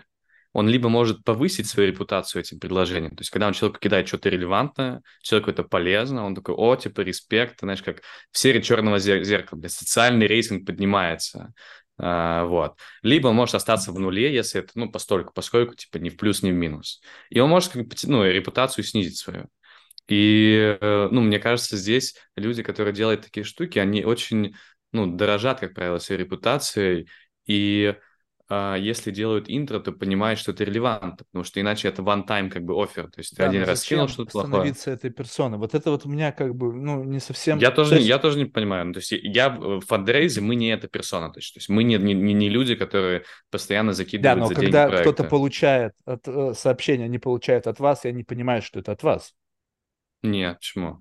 То есть Тут, они думают, а... что это напрямую отправил тот человек, который... Мы от фаундера пишем. Мы от фаундера пишем. А, то есть как бы вы абсолютно мы не... не, не видны в этой цепочке Вообще никак. Ну тогда какие у вас риски связаны с тем, что вы сделали неправильный интро?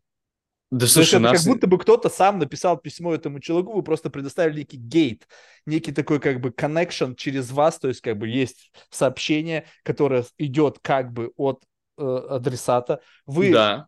становитесь как бы невидимым звеном этой цепочки рукопожатий, передаете это, получатель сообщения думает, что это пришло напрямую от этого, он не видит вас в этой цепочке, какие у вас риски?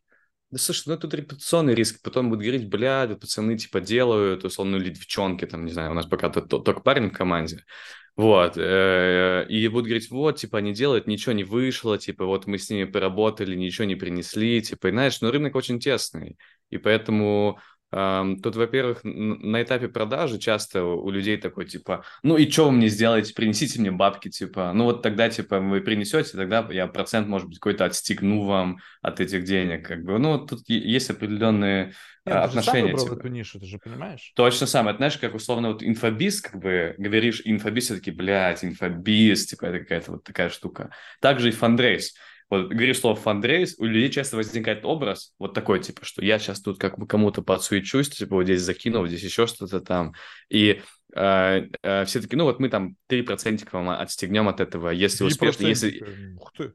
Ну, там э, рыночный старт вообще 5, типа, вот если захотим еще, У-у-у. если там что-то, что короче, это, то 5% типа от сделки.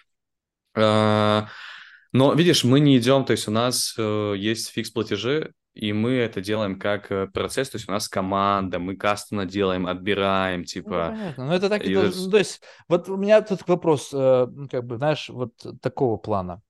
Вот э, если это становится как бы профессиональной деятельностью, ну, то есть как бы получается так, что так или иначе у вас есть какой-то объем подключений к правильным людям, и я так понимаю, что э, стоимость ваших услуг прямо пропорциональна объему этих подключений. То есть по факту вы, помимо всего того, что вы помогаете делать на стороне запаковки идеи, еще и заработаете ну, как бы над ну, как бы wealth intelligence, расширение той самой базы, к которой вы чисто теоретически можете подключиться. Мы, типа, мы удочка, а не рыба. То есть, знаешь, Нет, ну, подожди, мы... ну как? Ну, вопрос в том, что, то есть, представим себе, что вот э, как я могу вас оценить? Вот, скажем так, к нам приходят люди, ну, я, как бы, окей, две с половиной плюс тысячи миллиардеров, несколько тысяч человек, там, плюс 100 миллионов, и там дальше в некой градации донизу. То есть, люди могут посмотреть, окей, Марк, неважно, сработает, не сработает, отправит это сообщение и потом подтвердит получение двум тысячам миллиардеров. Из тех-то таких-то стран даже можешь список получить имен. Кто получит. Потом в дашборде увидишь, кто открыл, кто не открыл, на, кто нахуй на, прислал и так далее. Да, на нашем рынке это не ценность. Ну, то есть, вот смотри, мы пишем в холодную, mm-hmm. у нас как бы 90% коммуникации в холодную. Mm-hmm. Поэтому мы часто пишем в проектах в, одни, в одних и тех же людей. То есть, ну, условно... А, в, количество в, людей-то много не, но не растется. В, в, в один и тот же фонд, и там из, из него там отвечает, например, там, а, в, в, нескольким проектам. Но проблема в том, что мы не... Мы здесь не разрабатываем отношения. То есть, если бы я писал от Кирилла Лазарева, мы вначале так и делали. То есть, там, ну, когда первые были проекты, мы писали как бы как члены команды. Нет, ну, я об этом и говорю. Так как бы рост вас, объем растет от количества фондов, которые вы пишете. Вы увеличиваете вот это портфолио из тех, кому вы пишете. Да Почему нет, нет? в смысле, ну смотри, тут и процесс. У нас есть э, фандрейзинговая стратегия, то есть зависит от проекта. Если ты финтех-проект, блядь, у тебя финтех-фонды тебе нужны. Если ты гринтех-проект или tech, то у тебя там другие фонды. И получается, у нас есть механизм, как мы хорошо эти фонды ищем, фильтруем, подбираем релевантно, и, но базы открытые, то есть это как условно вот Crunchbase, это 90% фондов, которые мы берем. То есть у нас нет каких-то супер крутых баз, которые, вот знаешь, уникальные. Я вообще не верю в такое на венчурном ну, рынке. Ну, это, это просто Фонд... как бы делегирование некой функции да, компании, это как который должен делать бизнес-девелопмент директор, да, просто вы да, делаете это за да, аутсорсе. Да, Сколько да, стоит хороший директор, который будет это делать? Ну, наверное, больше, чем 8К, да, в месяц. Ну, директор еще руками ничего не будет делать. Тут в этом и момент, что ну, по сути, мы типа бездев агентство, но с, с фокусом на фандрейзе. То есть мы не делаем ничего, кроме фандрейза, но мы делаем... Изначально это пошло, я когда-то работал в Salesbomb, а вот Антон Гладков, который фаундер, и мы положили Был. бездев модель на фандрейз, да? это довольно хорошо заработало, и мы такие, окей, типа, ну, значит, мы продолжим это делать. А, собственно, вот так это и появилось. Ну, я, я понял, но видишь, как бы у меня в этом да, да, я, я, я, я, я тоже видел философия очень простая. Я, я не смотрю ни на когда на...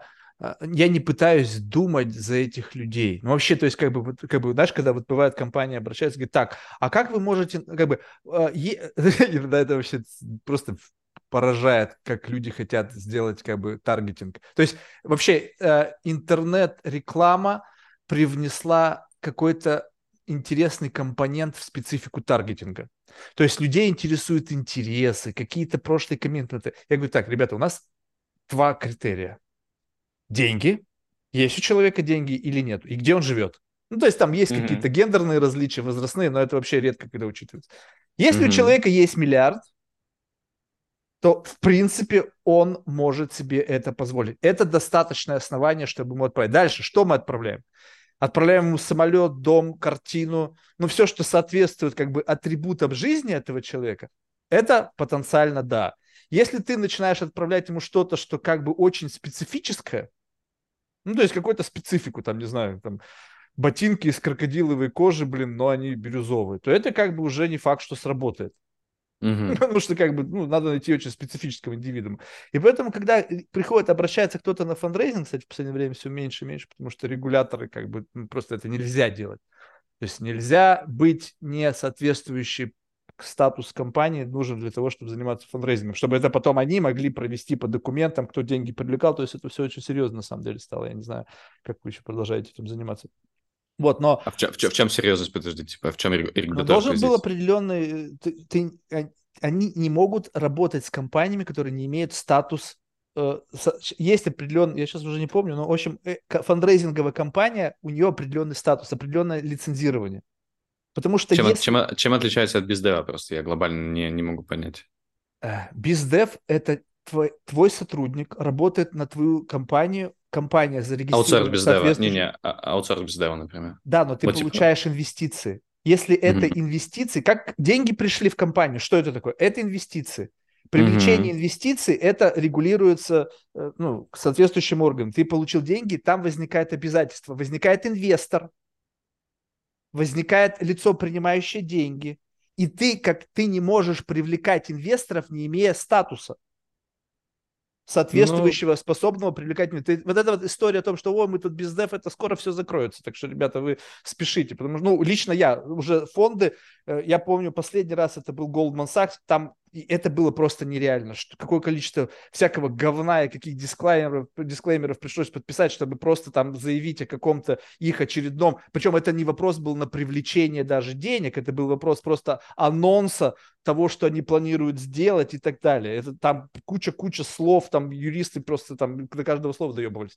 Но смысл того, что а, у, у этого есть определенные, ну, возможно, это ограничения, чтобы не было на рынке вот таких людей. Во-вторых, как бы ты, это как ICO, понимаешь, получается, что ты кому-то что-то рассказываешь о чем-то, и ты получаешь деньги за это. И потом, кто в случае чего, где ответственность, как эта ответственность возникает. Ты, ты был, репрезентовал инвестору какой-то продукт, соответственно, ты попадаешь под, ну, под регуляторов, потому что ты выступаешь как человек, да который не, не, не, том дело, типа, если бы деньги проходили, то есть, ну, наверное, твоя э, эта вся история актуальна, когда есть компания, которая официально типа принимает, условно, привлекает инвестора, и деньги через нее проходят, Нет, и как бы она где-то там... напрямую проходит, ты же за долю работаешь за success fee. Просто...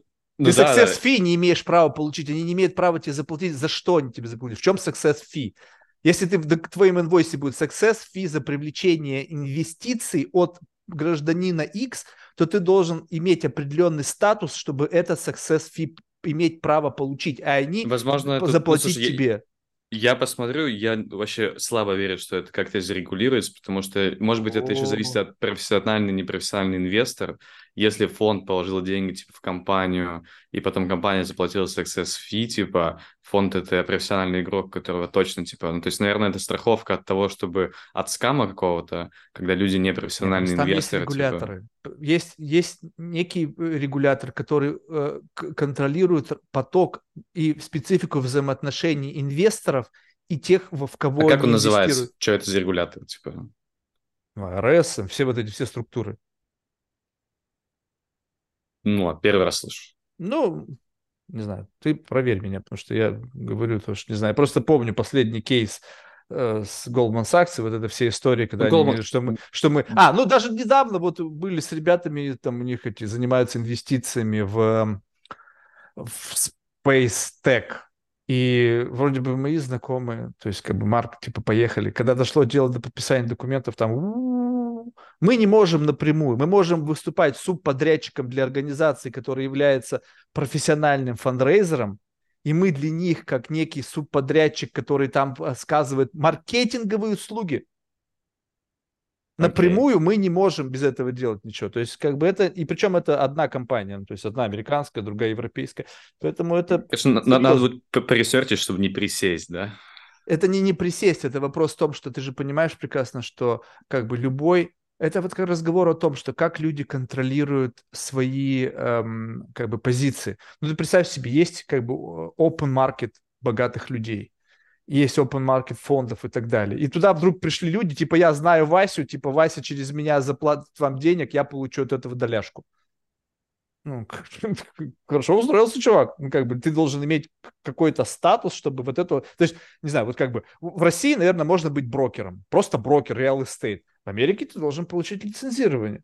Ты не можешь просто продать недвижимость. Ты должен либо иметь лицензию real estate агента, либо быть attorney, либо CFO. Тогда ты как бы можешь подать право на получение лицензии. И тогда ты можешь продать мне квартирку и получить от этого фи. Но без этого ты не имеешь, я не могу тебе заплатить фи, а ты не умеешь право у меня его Слушай, принять. Что, мне кажется, а если это ну, оформить, то есть там же можно прописать процент, а можно прописать фикс-сумму за консалтинг. То есть это может быть фикс-сумма за консалтинг, которая коррелирует с процентом консалтинг. Как только звучит слово консалтинг, real estate консалтинг, лицензированная деятельность. Почему, а почему есть real estate, как мы здесь потянули? Ну, я тебе просто говорю, уж если в real estate вроде бы, блядь, продают просто тупо квадратные метры жилья, то тут финансы, инвестиции, защита инвесторов, защита там, как это, фудуциарный инвестор, весь этот геморрой. Это проблема, очень серьезная история. И как бы если ты думаешь, что она не регулируется никем и никак, и просто можно взять из пункта А, переслать деньги в пункт Б, и взять это деньги, и в конечном итоге как бы хорошо, что все работает ровненько, пока не возникл какой-нибудь судебный процесс, в котором ты начнешь фигурировать в качестве человека, получившего деньги за как бы что то им рассказывал, они могут потом mm-hmm. тебе сказать, слушай, а вот я не знаю, что он вам там наобещал. Кирилл что-то вам там наговорил, мы вообще такое ему не говорили. То есть он что-то сам от своего имени там навыдумывал, так что вы его судите за то, что он вам там наобещал с три короба. То есть, блин, какое количество исков судебных и всякого говна люди могут, э, как бы, знаешь, в защите своих интересов, когда что-то там у них не получится, что они могут привлечь. Поэтому, знаешь, лучше заранее быть уверенным в том, что ты... Ну, спасибо, спасибо, что подсветил. Я что-то вообще, то есть у меня этого риска, блядь, не существовало, понимаешь? Я, я об, этом, об этом даже не думал. То есть я думаю, ну, как бы там... Потому что все как... сейчас вдруг занялись, блин, поднятием денег. Я смотрю, думаю, как бы, вот я, я фандрейзер, я про себя думаю, а как, как, а как у тебя, ну, то есть какое-то лицензирование, то есть ты какой-то, у тебя какой-то legal entity, которая как бы в, в документах обозначена, что ты вообще имеешь право этим заниматься. Если ты, тогда и говори, бизнес-девелопмент на аутсорсе. Бизнес-девелопмент на аутсорсе, я, я полагаю, может говорить только о привлечении клиентов. Потому что если только речь зашла о бизнес-девелопменте привлечении инвестиций, то ты то должен все. иметь соответствующий статус. Ты, когда только слово инвестиции прозвучало, все, это уже какой-то, ну, то есть это форма я другого регулирования. Выйду, напишу чат GPT. Я был на подкасте у Марка, вот у меня, типа, вот такой запрос, проверь, пожалуйста, что я не сяду, не сяду в тюрягу, если привлеку X денег а, для такой компании, такого вот фонда. Не, ну смотря вот. где, смотря на каком рынке. То есть, может быть, есть там, не знаю, рынки, где это не регулируется. Я же говорю, в России можно заниматься real estate ом. Пожалуйста, пошел продавать. Он, я у Пети продал квартиру, заработал деньги. Потому что что там, mm-hmm. какой-то мы договор составили, какой-то там fee, там не заплатил и все. В Америке нет. То есть вопрос, где ты, то есть если есть места, в котором это пока как бы не регулируется по какой-то причине, и можно это делать без какой-либо проблем, просто платить налоги за, ну, как бы за, со, со всех своих комиссионных, тогда, может быть, тебя и не будет никто пробовать. Просто когда речь идет о том, что у нас есть фонды за рубежом, и мы работаем с как бы legal entities from United States, и мы привлекаем деньги там куда-то, я говорю, так, так, так, а как бы, может быть, там, конечно, в этом, в круге э, стартаперском, венчурном там как-то по-другому что-то работает, но я не знаю, просто я не в курсе этого. Я никогда не mm-hmm. работал с венчурными фондами, просто, может быть, в этом какая-то специфика есть. Может быть, может быть. Ну, слушай, спасибо. Private equity, инвестбанки, там все. В любом случае, что подсветил, потому что, говорю, в моей картине мира этого не было. То есть для меня было там как э, без дефти, типа, проценты, все прозрачно. Ну и, может быть, это, опять же, вот PE, а, всякие Goldman Sachs, инвестбанки и так далее, то есть там достаточно серьезный комплайнс с точки зрения того, типа, там, профильный, непрофильный инвестор, как это работает, то есть там вообще очень все обвязано. Насколько это обвязано и будет обвязываться в теме фандрейза, не знаю. То есть у меня базово, как бы я общался там э, с брокерами, когда Каздевил, ну, просто там для себя эту деятельность, и никто таких рисков не подсвечивал. Э, возможно, их нет, возможно, люди просто о них не думали. Э, и может, и нет, может быть, в кругу венчурного капитализма это не, нет, нет никакой в этом проблемы. Может, может быть, быть, вообще может нормальная быть, история, быть. когда кто-то там... Быть. Ну, понимаешь, но с другой стороны, чем как бы э, сложнее и зарегулирование рынок, тем, на мой взгляд, как бы ну вот сама эта функция, во-первых, у нее возникает, то есть это попытка увеличить чек, да, то есть ты сразу же уже чувствуешь, что если ты как бы должен пройти определенную процедуру регистрации в качестве фандрейзера, и это будет какой-то какой-то там, в общем, проверка с различными организациями, контролирующими органами на соответствие статуса этой организации, то уже ты приходишь и говоришь, так, я не просто Петя и Коля, которые вчера собрались, и мы там работали там, там, там, и тут решили сами. Ты говоришь, так, понятно, значит, у ребят вот есть вот документы, пожалуйста. Хорошо, mm-hmm. с этого мы поняли. Дальше, что теперь говорим о success story. То есть, как бы вот такой due diligence, который, как бы, знаешь, нарезается разными слоями. Сейчас посмотришь, ну, много кто занимается фандрейзингом, я думаю, ну, прикольно, как бы сколько это продержится, то есть на каком уровне это все вообще работает. Да, я понимаю, что, конечно, вот эти рукопожатные сделки, они есть везде, да, то есть как бы я думаю, что и среди там самых крутых, там, не знаю, хедж-фонд, там, ребят и так далее, где они там как-то чемоданами деньги там носят за какую-то там инсайдерскую информацию, либо там за какой-нибудь, там, слушай, поговори с этим, там, твой же, блядь, тесть, там, слушай, ну пусть он денег занесет, я тебе там откачу. Но это чувствуешь уже с каким душком? То есть это, mm-hmm. это история, когда как бы мы не занимаемся открытым бизнесом, мы что-то мутим, ну тут я как бы просто провожу для себя параллели с бездевом, потому что также можно... Бездев — это без... клиенты. Ну да, ну там то же самое, типа, знаешь, когда...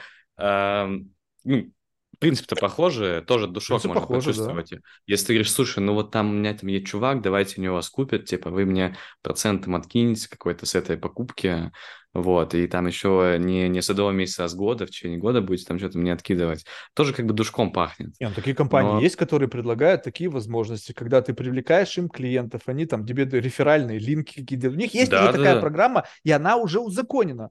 То есть, окей, Да. пожалуйста, ты можешь нам привлекать клиентов. Ты просто как некая такая воронка продаж, через которые будут приходить, но они идут прямо напрямую.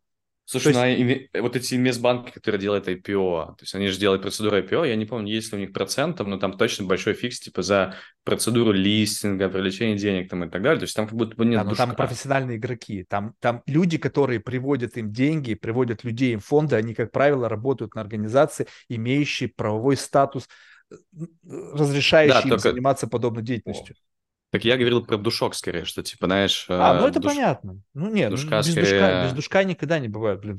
Деньги просто так вообще из, из карм- Ну, есть, если речь идет о том, что, ну, как бы мы привлекаем деньги, вот, э, как бы, если, вот тут, мне кажется, вот что, где могут возникать экстрамани, да, когда а, ты как бы что-то из своего вот багажа репутационного, своего багажа экспертного вкладываешь в результативность сделки, вот тут как бы экстра мани могут фигурировать. Как бы ты пришел, говоришь, так, ребята, я захожу сюда не просто как интересант, который хочет срубить какой-то фи, я захожу сюда со своей репутацией.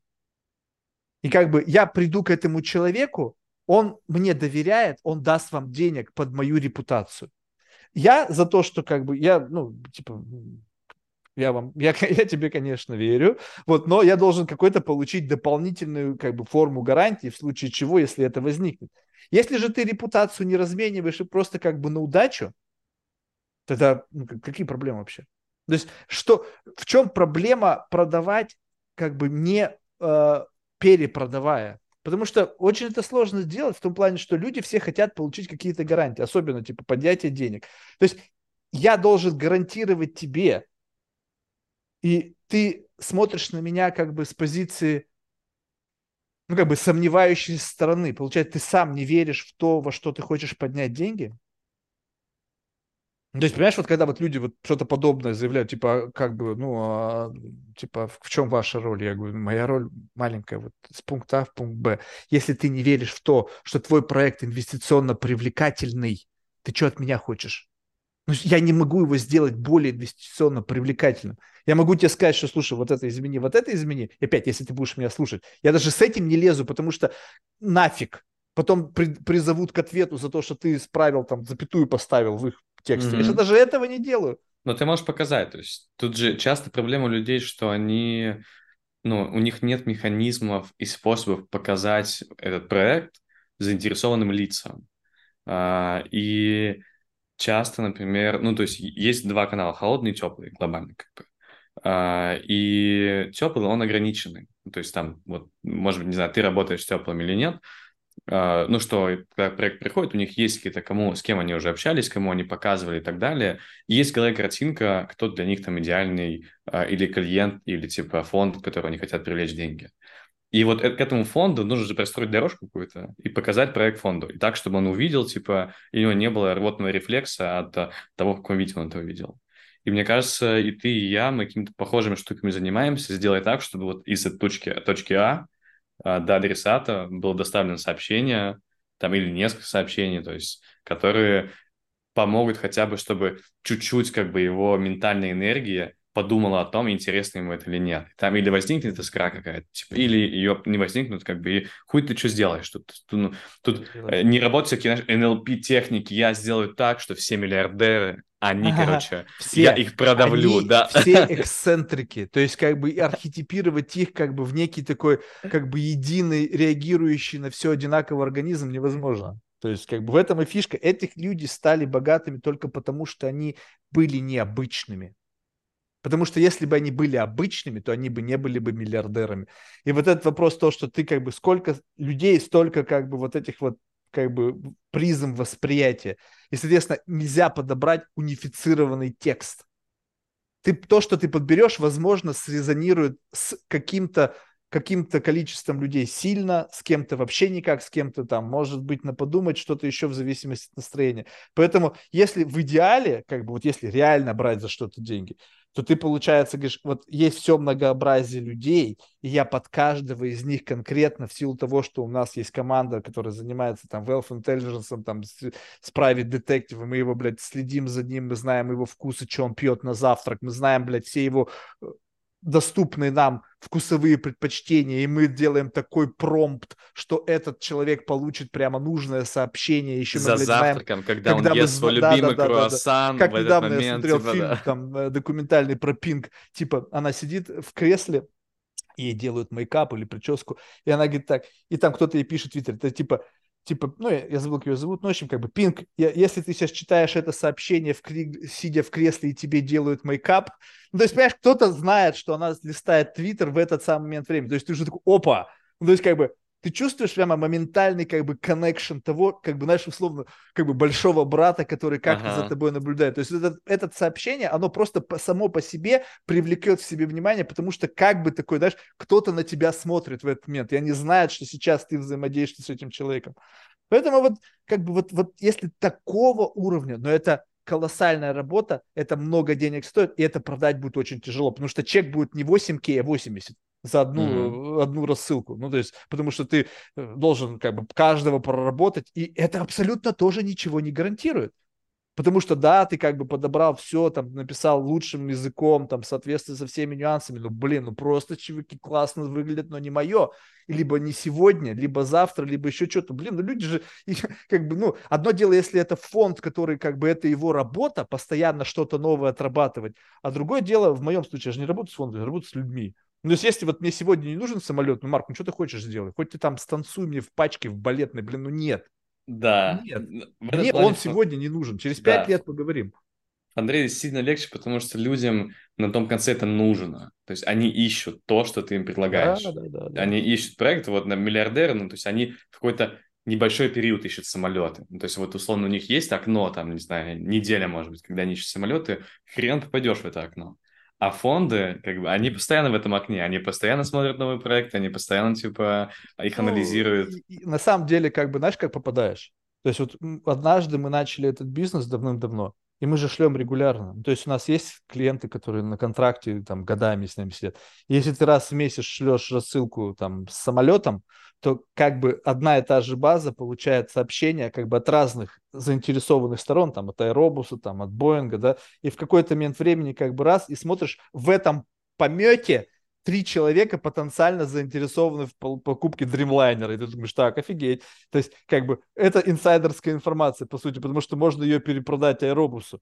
Ну, потому что два, две компании, то есть либо каким-то брокером. И вот тут возникает вот это, знаешь, шартизм. Ну, то есть у тебя есть инсайдерская информация. Три человека реально говорят, мы заинтересованы, мы на маркет. Right now. Соответственно, как бы дальше ты что? Ты не получаешь success fee, потому что с этими ребятами так не работает. Ты получаешь даже flat monthly fee. Все. И как бы, но соблазн заработать есть.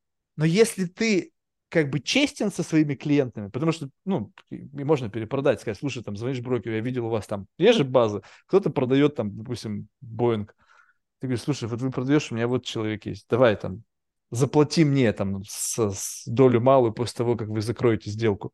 Элементарно это сделать. Когда ты сидишь, и это регулярно. Кто-то есть в компании Real Estate, который регулярно ты им рассылаешь и говоришь, да, я заинтересован в покупке недвижимости в Калифорнии. Либо я, нет, не интересно Калифорния, но моя МБ рассмотрел. Понимаешь? Марк, и, вот это, Мгм. и вот это А да- можно монетизировать. А дай контекст, пож- по- пожалуйста. То есть у тебя есть компания, и вы занимаетесь, по сути, тоже аутричем для там люкс-сегмента, а, ну, там, люкс-товар, типа, там, самолеты, пароходы, еще что-то. Ну, Или... Все, что дорого, очень стоит. Что, то, для чего нельзя использовать интернет как средство распространения информации. Ну, если не И- имеет смысла за Мгм. 100 миллионов долларов в Инстаграм рекламировать дом. Ну, Бред собачий. И получается, что к вам приходит, условно, там, аэробус или кто-то, кто вот это с самолетами, это что за клиент? Ну, либо производители, либо брокеры.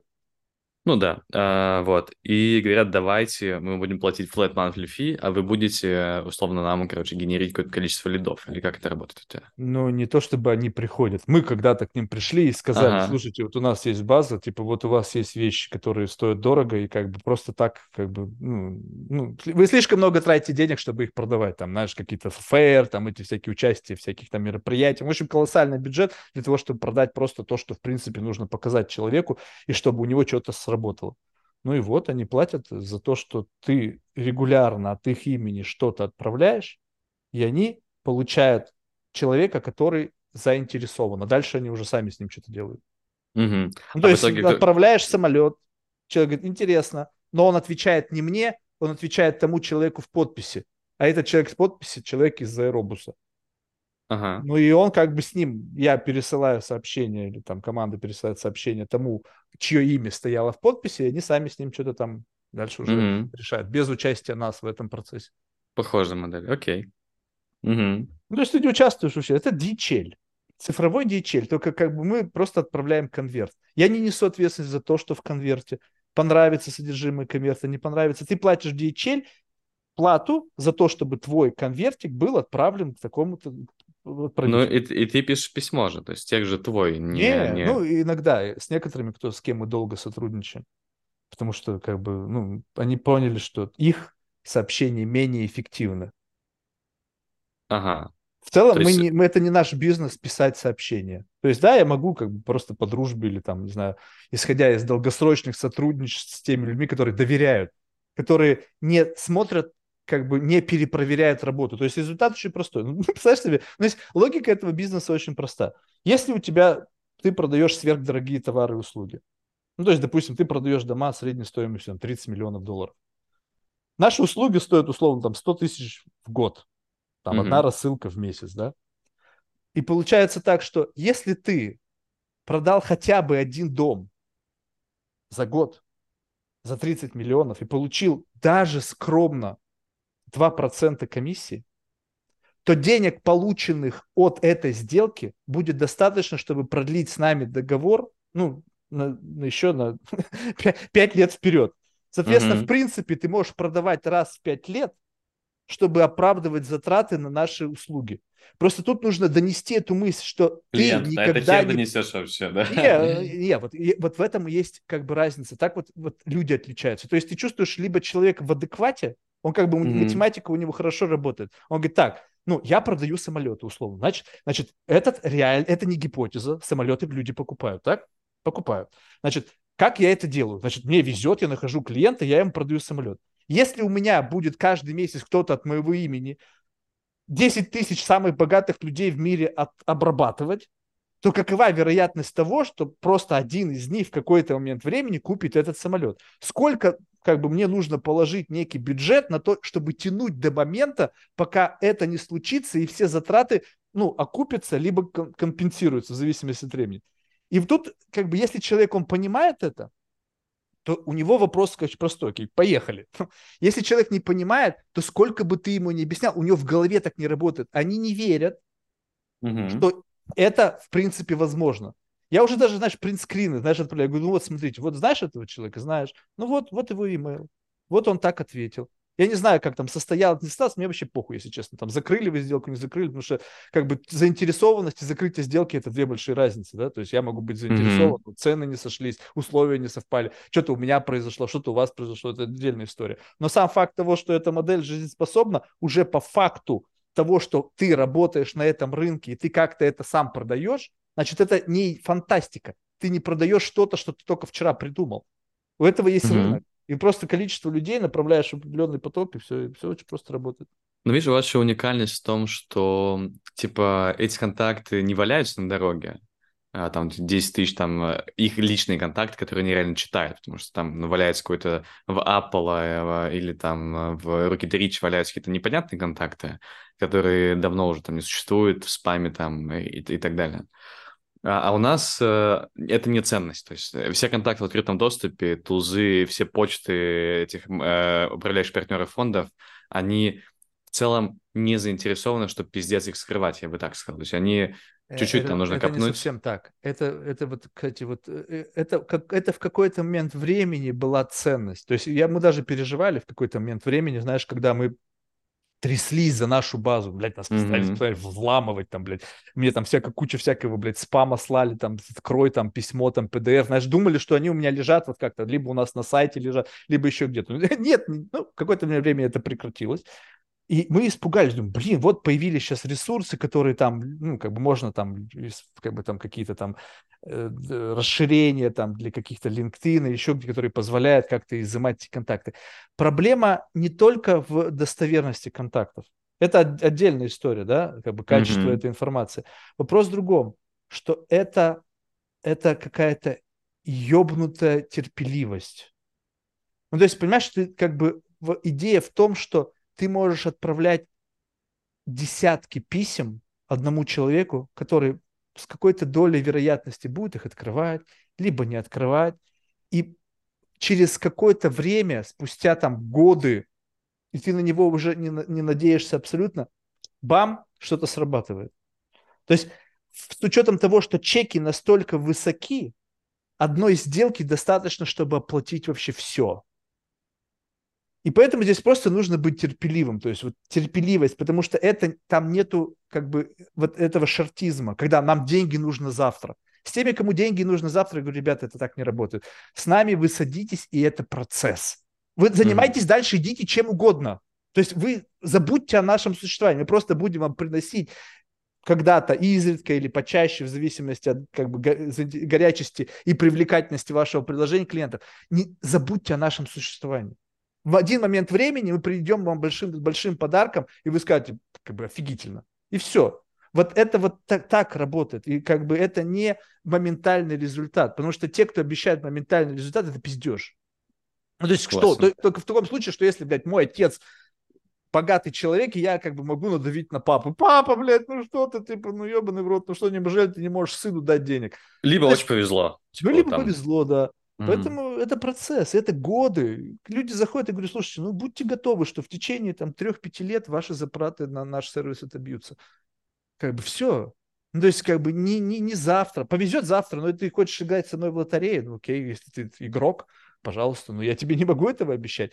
И вот когда ты вот так, вот так все как бы расскажешь, продавать очень тяжело.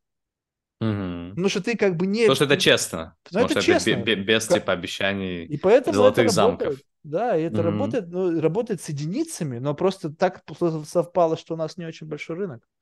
Ну, да, есть, очень, очень похоже на то, как, как у нас тоже это работает, потому что... А у вас большой рынок, игроков Ну, много. побольше, рынок побольше, чеки поменьше, я думаю, рынок побольше, но похоже механизм, что вот это типа мы тоже говорим, вот мы будем писать, вот у нас такой-то по проектам есть хронологический там response rate, там у нас там под 40%, типа 40 из 100 нам отвечает, что высоко для bizdev а. Мы, говорим, мы не знаем, как будет у вас. Это реально очень высоко, да. И это, типа, это не, не цифры, которые я придумал, типа, это вот там стата, мы по каждому проекту ведем. Есть проекты 18, есть проекты 42, есть проекты 35. А типа. что значит response rate? Вот, допустим, вот в моем представлении response rate вот такой. А, а, реклама, ну, или какая-то презентация, причем не просто какой-то bullshit, это просто такая история. Вот я сейчас даже удивлен. У нас есть клиент, они откуда-то, блядь, выкопали самолет, блядь, Дуглас Мартин 87. То есть я такой даже вообще не слышал самолет. Это был еще... года? Нет, ну он так называется, то есть он а. какого-то года. У Хью Хефнера такой был Биг Банни назывался, то есть он VIP переделан, типа как бы сейчас это как бы можешь сравнивать его с Боингом, ну и так далее. Боинг потом купил эту компанию, в общем, это вообще мохнатая какая-то штука.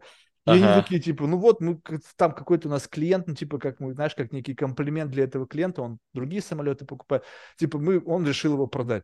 Я на него смотрю, говорю, вообще у него есть рынок у этого самолета? Ну, то есть я смотрю, я говорю, я хуй знает, я бы такой не купил, наверное. Ну, старый какой-то, блядь, ну, хуй знает. Стали рассылать, бам, три положительных ответа. Какого плана положительного? То есть response rate в том плане, что вышлите больше информации. Вот в моей системе координат вышлите больше информации, это позитивный. Дальше что ты с этим будешь делать? Мне вообще похуй продашь, не продашь, человек пропадет, не будет тебе отвечать после того, как он сам что-то сказал, что-то скакнуло у него, что-то срезонировало, потом ты начал с ним общаться, он тебя загостил. Вот, вот это response rate. Мы... Если просто как бы угу. спасибо за информацию мы рассмотрим, ну это как бы вяленький response rate. А, обычно как? Ну, вот, например, 40 из 100 отвечают, ну, там, возьмем 35. А, нет, ладно, 40 удобнее считать примерно 20 это, что, типа, чуваки неинтересно. Типа, там, ну, 15-20, что там не ну, наша... Какое отношение это к response rate у? Вот, подожди, ну, response rate, типа, то есть, ну, это же вопрос терминологии, то есть мы понимаем, сейчас я дойду до этого, мы понимаем, а, одними словами называем разные вещи. Вот это называем, типа, response rate, 40 из ста нам отвечает. 21 говорят, блядь, неинтересно, ну, типа, мы не хотим там еще что-то. 10 говорят, что, слушайте, ребят, а пошерите больше инфы, там, deck, еще что-то, еще что-то. 10 говорят, давайте созвонимся сразу. Mm. То вот у нас конверсия в звонок примерно 8,5%. Mm. 8,5 8 людей, 8,5 фондов из 100 нам говорят, типа, давайте мы созвонимся. Потом еще что-то долетает вот да, те, но там, очень фишка специфическая, там они действительно заинтересованы. Да, они... У меня однажды был, я тебе говорю, история, ты же не поверишь. То есть были далекие времена, когда я еще думал, что можно стать тоже таким IT-предпринимателем. Я, короче, какую-то такую хуйню придумал. Ну, ты не представляешь, там что-то я, все, что было, смешал в один микс. То есть у меня ничего не было. Там было и face recognition, там было, ну, какой-то там пиздец был. Значит, все в кучу. И раз, и потом Ан- Андресен Хоровиц, типа, звонок. Чего? Думаю, нихуя, так просто все, что ли? Думаю, я такой, я собрал чуваков, там еще каких-то, мы сели там в офисе, там какие-то, там какого-то я приблел VP, там какой-то организации, там ребята из, э, значит, этого, как же эта хуйня называется? User Experience Design, какие-то гуру. Короче, мы все сели, как бы звонок, и та-та-та-та-та-та, говорит, а вообще у вас хоть что-то есть? Ну, как бы хоть что-то. Я говорю, не, ни хрена нет, дайте денег, будет. Я говорю, ну, все, мы там подумаем, понятно. Я такой думал, офигеть. То есть, в принципе, чисто теоретически, как бы... Если хоть что-то мотив... было. Мотивировать на звонок можно просто что-то вбросив. Соответственно, да. исходя из этого, дальше следует, что потен... так как эти компании замотивированы на поиск каких-то самородков, пропустить такой как бы шип шипучий и яркий коктейль они просто не могли. Но как только они услышали, что на концу сидит чувак просто как бы, который фантазер, и просто, ну, не знаю, не понял идеи, как это все работает, да, Ага. Они сразу же меня как бы отсортировали и выбросили. Поэтому, когда речь Но идет ты чем-то что... их зацепил. Ты чем-то ну, их, типа... Блин, ну, там был конкретный, там, там было просто все, что можно было впихнуть. Ну, просто нужно учитывать мою персональность. Я могу курнуть, там, грибов сажать. Такое письмо написать, что, знаешь, как бы, ну, оно, оно реально будет тебя за какие-то струны дергать. А еще, когда ты пишешь прямо в лоб, там, не каким-то там непонятно кому, там, это, Марку Андрессену или там Бену, то есть, как бы напрямую, минуя всех. Если он это прочитал, то понятно, что какой-то момент времени кто-то должен от, отработать его запрос на «посмотри». Да, да, да, да, это так и работает. Я же работал в фондах, типа там условно GP что-то приходит, он такой, он не понимает, что это. Ну, то есть, да, э, но, но есть фо- фома, ну, еще есть фома продолбать возможность. Да, да, ну, да, да. Поэтому кост небольшой, то есть э, он отправляет аналитику, например, говорит, слушай, или сам выходит на полчаса на звонок, или аналитик говорит, посмотри там, свяжись. У меня есть традиция, и мы когда начинаем работать с проектами, я дарю им книгу вот Андрисона, э, ой, э, какого Андрисона, Бена Хоровица, mm-hmm. которая называется Hard Things About Hard Things. Mm-hmm. Потому что он достаточно круто рассказывает о изнанке предпринимательства с какими-то конкретными примерами, которые имеют терапевтический эффект. Просто mm-hmm. вот ты, ты читал, не знаю, Hard Things About Hard yeah. Там читаешь, думаешь, блядь, мои проблемы вообще не проблемы. Просто то, что у меня происходит, это не... Мне значит... не нужно для этого читать книгу, так жизнь устроена. Мы всегда думаем, что у нас самые серьезные проблемы. Знаешь, этот урок я вот... усвоил в школе. Да, но э, можно так думать, а можно еще читать э, вот эти истории там других людей, которые, ну, скорее всего, реальные, может быть, там есть какой-то художественный вымысел, какая-то часть. Uh, и там довольно много прикладного, то есть, знаешь, она такая, не то, что там венчурный талмуд, а, а очень практическое. Это венчурный и... талмуд. Слушай, что бы ты мне не говорил. Если как то, как бы, Но знаешь, ты же не читал его, откуда ты знаешь? Ну, я просто, как бы, я не читаю. Я просто знаю. По факту. Потому что, знаешь, это когда люди, э, добившиеся успеха по своей инициативе, либо по, по инициативе там э, публицистов, там пиарщиков, решают что-то написать, и это автоматически становится Библией. Если ты как бы, Марк, там а, Андресен или там Бен Хоровиц написали книгу, это как бы, знаешь, must read. становится для всех тех, кто как бы хотят сотрудничать с этим фондом. Они считают, что через эту книгу они поймут, как он мыслит. Потом, цитируя его, эти его слова из этой книги, если им доведется с ним поговорить, они заработают какие-то очки. О, он читал мою книгу, он молодец как бы, знаешь, я, вот это вот, вот эти вот истории, они мне кажется, ну, то есть это мой личный тейк, то есть это моя, может быть, ебнутость, совершенно неправильно все, но я как бы раньше много чего читал, вот как бы книг, которые мне казалось, которые рекомендовали, ну, читал, давай так, сначала читал, как только появились аудиокниги, слушал, вот, и в какой-то момент я понял, что как бы это да, большой источник информации, но это источник очень персонифицированной информации. То есть вот этот соблазн надеть на себя чужой experience и как бы попытаться либо сделать, либо не сделать как бы ту или иную ошибку, да, исходя из как бы прочитанной тобой информации, мне кажется, это как бы меняло траекторию моей жизни. У меня был этап жизни, когда, знаешь, такой как бы э, глава жизни, типа я как бы такой целеустремленный бизнесмен. Угу. И вот На туда том же все... это, этапе, где ты в Андрис находил, или, или это уже был этап типа хаслер? Это, это, нет, это отчаяние было. Это отчаяние. Я, я проебал все деньги. То есть, представляешь, я приехал в Нью-Йорк с идеями, что, блядь, ну все, у меня все классно. Я в России, типа, блядь, бабло зарабатывал, я все умею. Приехал с тем же гонором. Блядь, вообще языка толком не знал. И вот начал жить. Как бы качество жизни пытаясь соблюсти тоже. Но ценники ага. как бы дороже, соответственно, быстренько все проебал. И в какой-то момент я осознал, что у меня, значит, абсолютно не осталось денег, долги за квартиру, хорошо, что не выселяют сходу, да, а, абсолютно нечем заняться, ну, как бы я не знаю что, и как бы есть знакомые, которые в ходе вот этой вот такой жизни появились, но я не такой человек, знаешь, чтобы прийти и попросить, то есть я у родных-то не могу попросить. Я думаю, так, надо что-то делать. Ну и вот эти возникают идеи, смотришь, вот это такой бумящий мир, там, IT-предпринимательство, вот эти стартапы, вот эта вся херня, я думаю, ну что, ну ладно, сколько надо там денег мне, чтобы закрыть мои потребности в жизни? Ну, вот, вот сейчас как бы заплатить за квартиру, то все, и как бы, что это, как, какую нужно тему пропихнуть, чтобы получить потенциальные инвестиции, из которых я могу часть покрыть на обеспечение своих бытовых нужд. Я что-то придумал, ну и разослал, там сразу же бам, там несколько было звонков, ну, какие-то более яркие, какие-то менее яркие. А чем кончилось в итоге? Да не, ну я понял, что это бред, то есть как бы я понял, что надо работать. Ну, то есть как бы... А как? Ага. Ну, то есть, что ты что бы угодно не нафантазировал, во-первых, за фантазии никто денег не дает, то есть нужно что-то сделать. И та команда, которая мне помогала все это создавать, они же все как бы на, просто на, на, на змееустном языке были, как бы, ну, то есть загипнотизированы. В какой-то момент времени сказали, так, Марк, мы на тебя работаем, а денег не получаем. Ну, как бы, ну, то есть в какой-то момент это просто стало не, не жизнеспособно, они просто, команда развалилась, потому что, ну, я ничего не делал, потому что я думал о выживании, я не думал о создании бизнеса, ну, что мне нужно было жрать что-то. И я думал, как мне получить деньги сегодня, вот прямо, прямо сейчас. И пока я думал, как получить деньги сегодня, они все развалились. И потом, когда я получил уже деньги, я понял, что нахрена мне идти таким путем, когда есть более простой путь. А как, как, как ты в итоге решил? Ну, как я что я решил? Ну, откуда деньги получил? Что, что ты сделал такое, что могло тебе нахаслить э, в короткий срок? Ну, я в конечном итоге, ну, ну, через то, что я умею очень хорошо, через, как бы, ну, будучи ментальной шлюхой, залез под шкуру, ну и как бы хорошо устроился рядом с одним человеком, который, скажем так, а, впустил меня в его бизнес-процесс, и я на нем спаразитировал. Mm-hmm.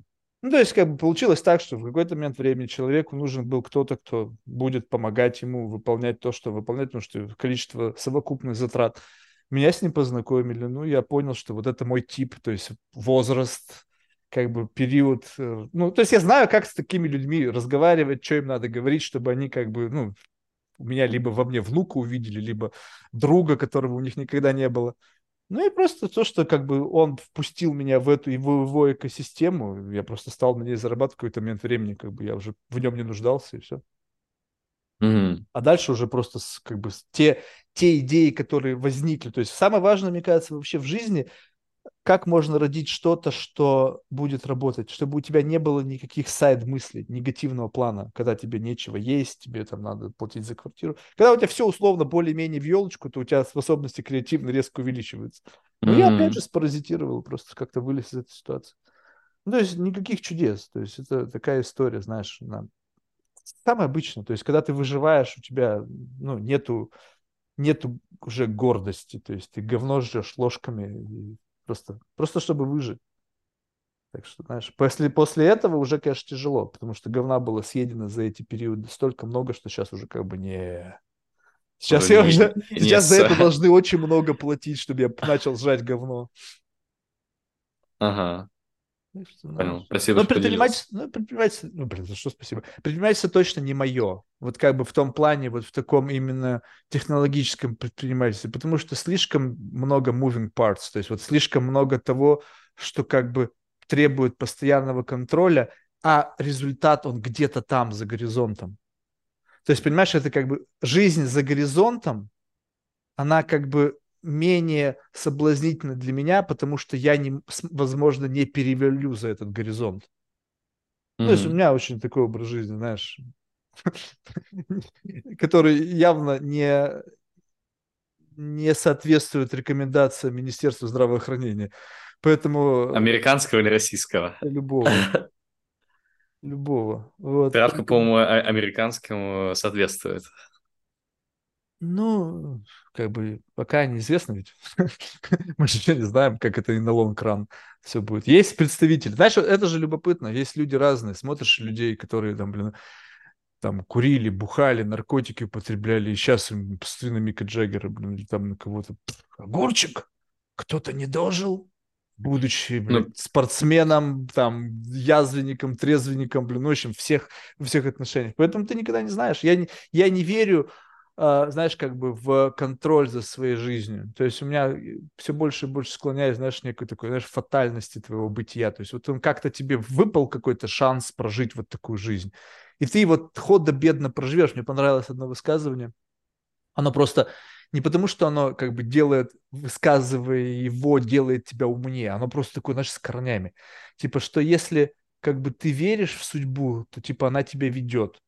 Если ты в нее не веришь, то она тебя тащит.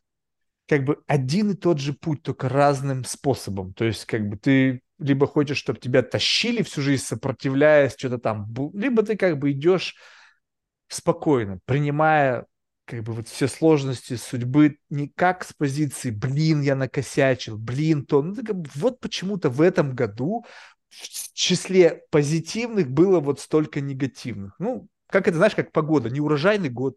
Ну, как бы люди там раньше как, вот нету дождя, они там молились Богу, чтобы дождик пошел. А следующий mm-hmm. год дождей было более чем достаточно, хороший урожай. Ну, да как, как, как их непосредственно участие, участие в процессе осваивания этого куска земли влияет на погоду? Да никак.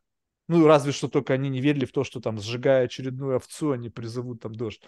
Поэтому как-то, знаешь, так вот, смотря на этот мир с позиции, как бы, ну а как? Любопытно, а как вот, как, как сложится моя жизнь? Вот прям вот так вот, знаешь, философски. Ну, а какой у тебя процент типа, вот, фатализма, там, предопределенности бытия и процент того, что это как-то может, знаешь, подруливать, вот там краник, знаешь, как в лодке что-то там, короче, э, перемещать немного, чтобы у тебя там влево-вправо. Не, ну или... это читинг. Это читинг, так нельзя. То есть это просто как, как мы как-то буквально недавно эту тему обсуждали. Вопрос того, как, самый сложный вопрос в этом, мне кажется, как понять, где ты участвуешь в принятии, принятии решений и нет. Представь себе, что ты вот как бы вот ты движешься в каком-то направлении, вот есть развилка в сторону А, в сторону Б, и в самый последний момент ты перепрыгиваешь на другую ветку, буквально перелезая через забор, там, в самый последний момент.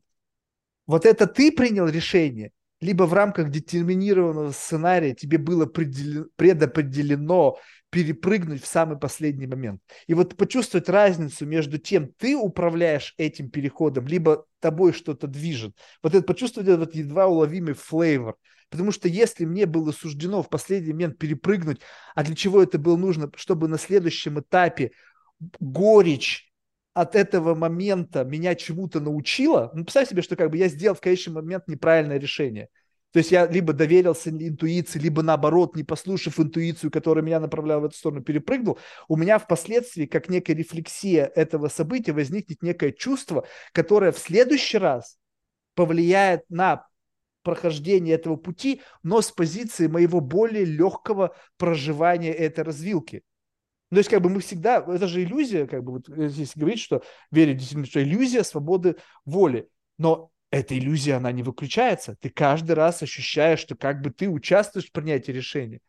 И, чтобы вот это менее было больно, тебе нужен какой-то набор ивентов в жизни, которые как бы либо ослабляют эту функцию, чтобы как бы ты вот уже, ну окей, как будет, так будет, пофиг. Ну, то есть пофиг абсолютно.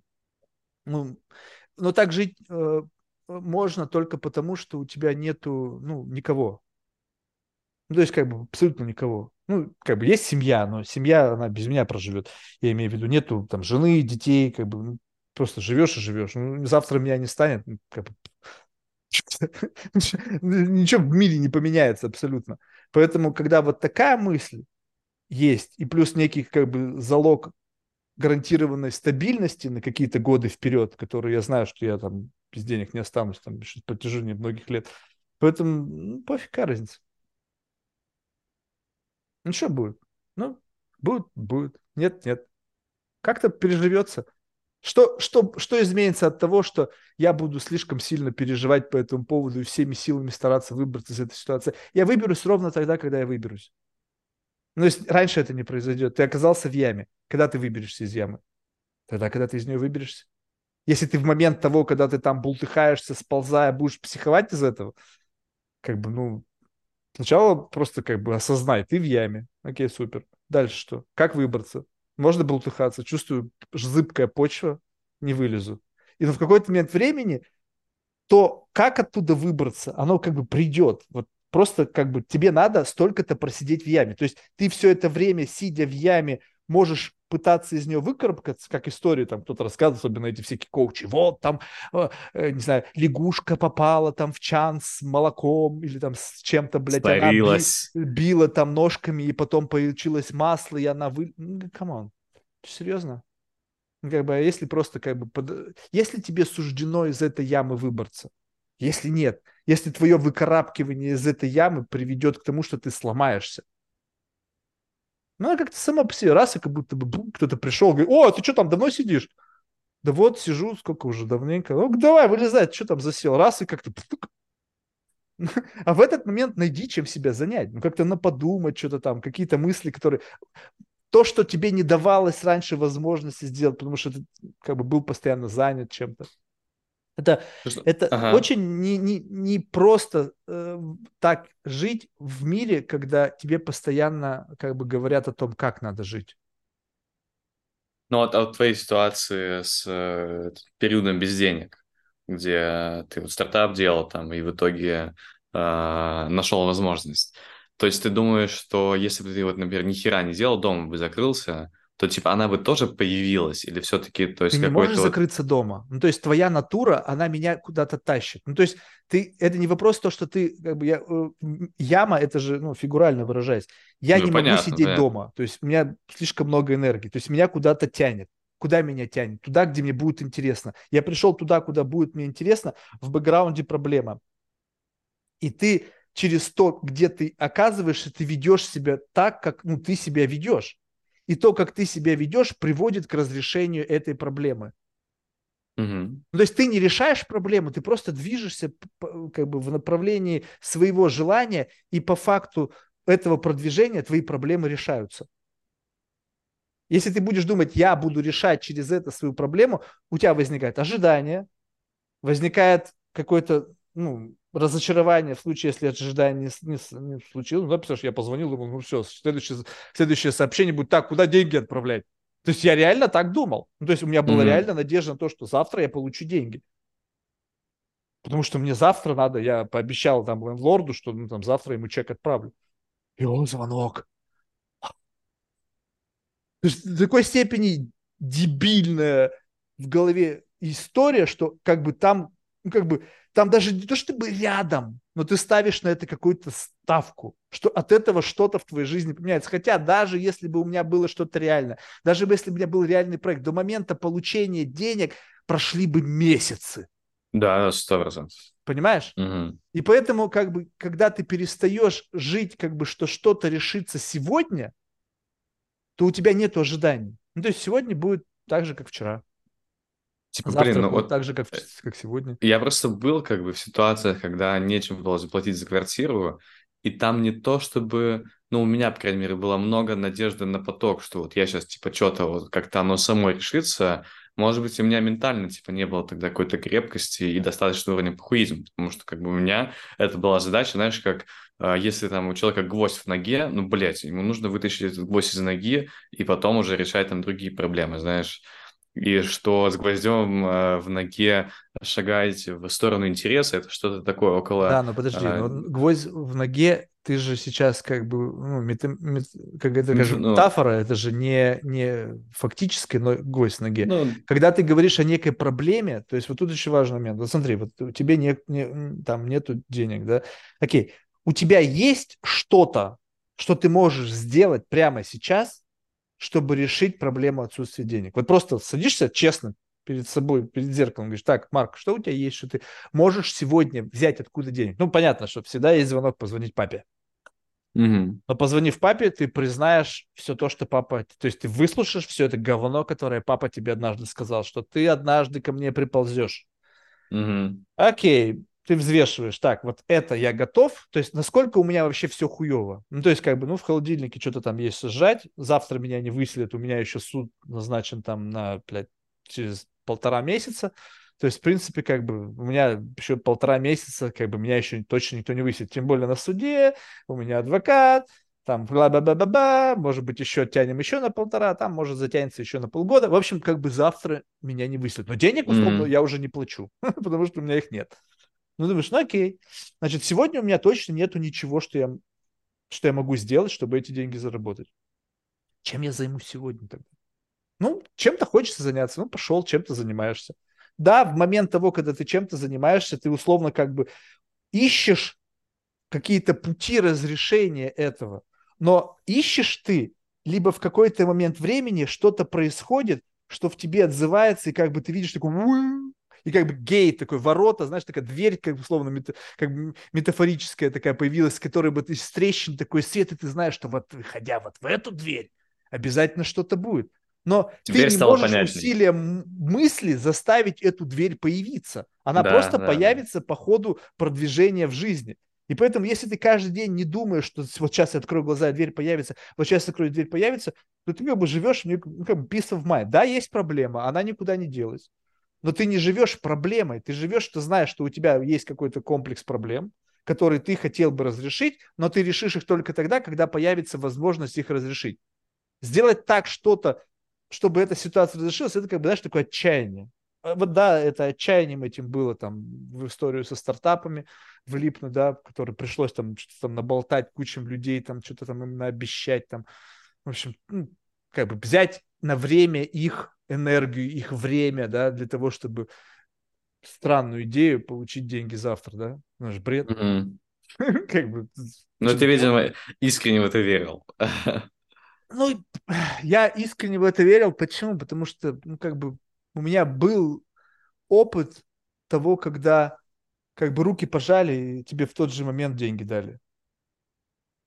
Ну, как бы, ну, потому что там просто руки пожали, и там ты почку еще как бы отписал, там, квартиру. Ну, то есть, понятно, почему они тебе так быстро их дали, да, то есть, как, потому что там возникала ответственность.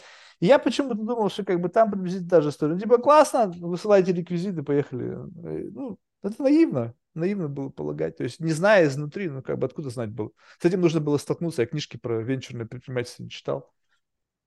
Бена Хорвиц. Да, может быть, если бы читал бы, не был бы таким наивным. Ну и, скорее всего, наивность это было следствие отчаяния. То есть вот отчаянные шаги. Ты видишь, как бы людей рядом, и сейчас вот тоже чувствуешь, это отпечаток отчаянности. Когда ты понимаешь, что человек цепляется за каждую возможность, значит, он в отчаянии.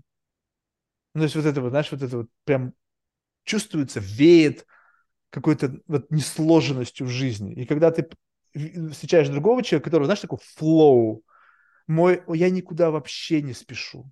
У меня нету понятия срочно. У меня нету понятия надо прямо сейчас. У меня есть понятие, ну, подумаем. Когда-нибудь, когда-нибудь мы с тобой еще вернемся к этому разговору. И вот я хочу в таком режиме жить, чтобы не было понятия срочно, надо, mm-hmm. завтра, как бы прямо немедленно. Это вообще самая херовая в жизни ситуация, когда вот что-то тебя толкает, как бы, знаешь, когда ты стоишь на обрыве, и стена, которая за твоей спиной на тебя приближает к этому моменту, и ты такой, блин, а мост появится, а мост появится, а что случится? А если... И ты еще заглянуть вниз боишься, потому что там фиг его знает. Может быть, там как бы не так высоко, и ты всего лишь плюхнешься в какой-нибудь райский водоем, а может быть там обрыв и скалы, а может быть в этом райском водоеме акулы или там крокодилы, и фиг его знает. Mm-hmm. Раз, и что-то в последний момент происходит, как бы бык, как в этом Индиана Джонс, там, помнишь какой-то момент времени, либо это был какой-то другой фильм, ну, в общем, они смотрят, там пропасть, кажется, а на самом деле там узкая такая дорожка, как бы бетонная, и они пыль бросают какую-то, и она подсилась просто в силу того, что она сливалась с ландшафтом, как бы с, с поверхностью гор, не было ее видно, но вот когда так, вот как-то она раз и возникла. Но ты ведь не видишь, ты же думаешь, что все там, конец, финал твоей жизни, все, все завтра закончится. Mm-hmm. Это, знаешь, особенно как бы падение в развитых странах, в хороших таких странах, оно, мне однажды это сказали, я не, не сходу эту мысль понял – знаешь, как бы кто-то мне сказал, что Марк, в Америке ты будешь очень долго падать. То есть это не моментально, как бы в шмяке ты расшлепнулся. Да, в силу законодательства, в силу даже взять квартиру. Я прежде чем принес чек лорда, он уже все думал, что как бы я точно не плательщик. Когда он мне принес, он говорит, я же, я, я же тебе говорил, что я принесу, ты мне не верил. Это прошло там что-то 8 месяцев. Через 8 месяцев с момента. Охереть. Ну, правда, я ему сразу заплатил долг, еще за год вперед заплатил, чтобы говорю, слушай, ну все, сейчас у нас проблем не будет. И после этого, когда я заплатил за год вперед, ты не представляешь, что... Это как бы такое ощущение, что просто вот в этот момент давление просто бум, сбросилось. Я говорю, все, год. Год как бы горит. Ну, на еду я всегда найду. У меня богатые друзья, они меня покормят, напоят. Ну, то есть, как бы им похер. То есть я в этой ситуации буду жать говно, да, за то, что меня будут кормить. Но я знал, что я не умру, у меня есть где спать, у меня крыша над головой, поехали, что будем делать дальше? И вот, вот это вот ощущение, знаешь, но это как бы накладывает отпечаток. Вот, знаешь, вот это чувство, ты видишь людей, которые как тараканы, они могут выживать. Вот, знаешь, вот, это особенно в среде людей, которые обеспечены, и о них не было никогда нужды, это прямо вот, как бы, знаешь, такой отпечаток, как клеймо выживаемости. Им mm-hmm. это не нравится, потому что они чувствуют, что через это как бы ты как бы более резилент, ты более как бы, знаешь, такой неуязвимый по отношению к тягостам судьбы. То есть у них что-то сломалось там, ну, условно, как-то в жизни все, они там, а, все развалились, потому что они... При... Это их как бы бытовой минимум. То, что для тебя какой-то максимум твой текущий. Это как в этом, в Кремниевой долине, а, ну, этот, э, в сериале, где клуб трех запятых, он такой, я теперь, теперь бедный, у меня теперь не миллиард, а жалких 999 миллионов. И вот для него, типа, это какой-то крах там э, его этих... Э, э, и он говорит, у меня теперь в машине дверь открывается не вверх, как, как, как на Ламборгини, а в бок, типа, как у, как у других людей. Там. И вот это вот... Ну, там очень, мне кажется, говорят многие, что это очень правдивый сериал, и там очень много показано прям такого как бы изнанки. И э, стартаперы, условно, над ним не смеются, потому что много, короче... Не знаю, я а... маловато видел, вот честно скажу, людей из как бы IT-среды реально как бы на высоком... Вот на... Не когда, когда им исполнилось там 50, а вот именно молодых, кому там, не знаю, там до 30 или 35, и которые, знаешь, как бы вот действительно живут на широкую ногу. Ну да, могут себе купить там ламбу, Феррари, но это же... Ну там про инвестора больше было, что типа это а, инвестор. Ну, инвесторы, понятно, но инвестор уже взрослый, то есть даже как бы посмотреть на людей, которые там уже как бы могут себе, исходя из возрастных соображений, позволить что-то дорогое. То есть, как бы вот, вот это вот. Это сама идея, связанная с тем, что нужно как бы немножечко быть таким, как бы, ну, таким чип, в кругу, то есть ты можешь как бы, у меня типа миллиард на миллиард на бумаге, то есть кэша у тебя, конечно, нету никакого миллиарда. И вот тем, что как бы ты оправдываешь то, что у тебя реально нету этих денег, а даже если есть, то ты не можешь позволить эти деньги извлечь из бизнеса, потому что либо ты тем самым уменьшишь свою долю в компании, тем самым уменьшишь свое влияние, либо же эти деньги нужны для поддержания там необходимые обороты и так далее. Поэтому у людей как бы кэша нету, и вот это приводит к тому, что начи- начинается как бы минимизироваться значимость э, как бы, ну, чего-то ценного, то есть домов, какой-то там роскошной жизни.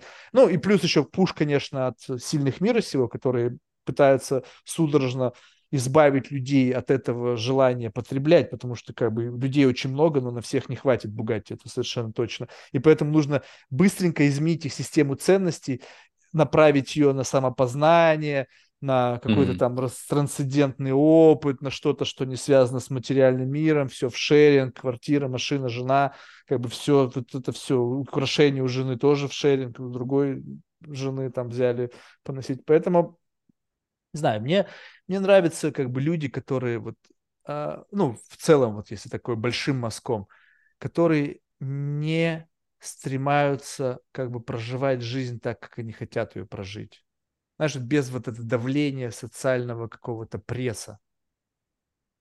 Вот ты насколько соответствуешь вот такому образу? Вот как бы насколько на тебя давит среда, насколько она вынуждает тебя вести себя так, как, ну, может быть, не так, как ты хотел бы, но ты понимаешь, что с точки зрения выживания своего там места под солнцем, там развития своей компании, правильного имиджа в той среде, в которой ты находишься, тебе приходится соответствовать некому вот этому давлению ожиданий? Слушай, ну я не ощущаю прям какого-то глобального давления. Наверное, ну, я сколько уже, год четыре психотерапии в разного формата. Наверное, вот э, в условно в универе и в начале карьеры у меня было очень много само, самодавления. Ну, то есть я сам, ну, то есть это же ментальные модели.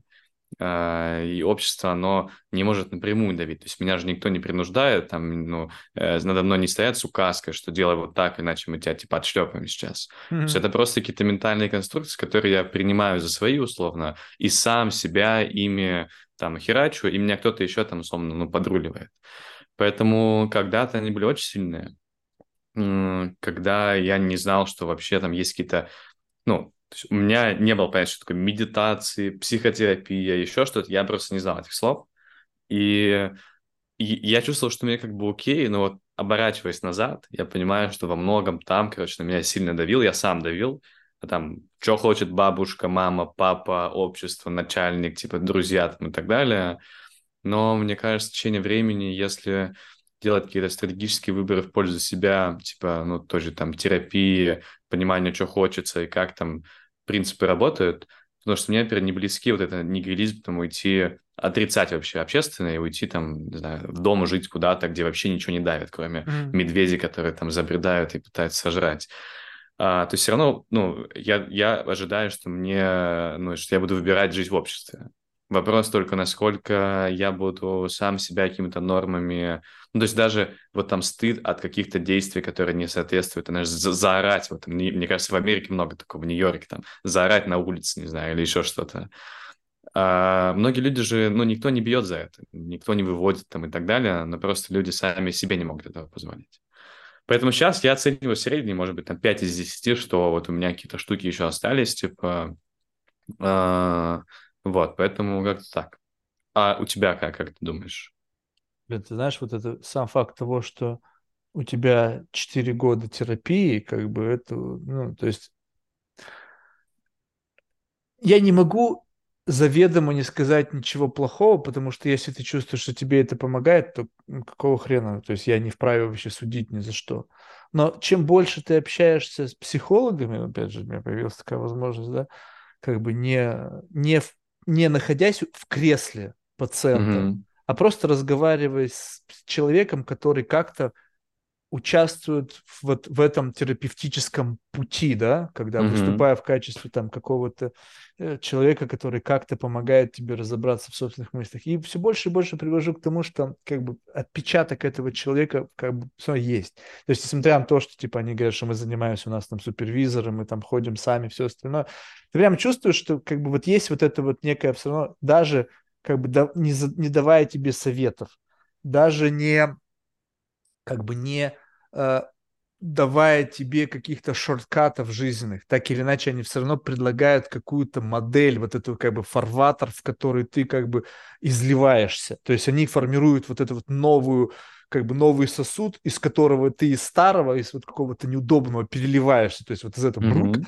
Вот, и поэтому как бы то, что ты сейчас, возможно, испытываешь как бы некое, ну, как бы такое принятие и понимание того, что как, что, что, что является давлением, что не является давлением, это в какой-то мере следствие вот этого как бы проработки с психологом. Но в этот момент, вот сколько там твоего выбора как бы к, к твоего отношения к этой ситуации и сколько тебя подвели к определенному отношению к той или иной ситуации, поскольку им важно было, чтобы был какой-то терапевтический результат, и я не верю, что люди не думают о терапевтическом результате, выраженный в том, чтобы ты потом рекомендовал, заплюсовал, заходил, ну, в общем, еще что угодно. То есть, иначе бы это все так не работало. У меня, знаешь, у меня очень... Ну, то есть, я копипастер. То есть, я постоянно борюсь с тем, что я как бы не,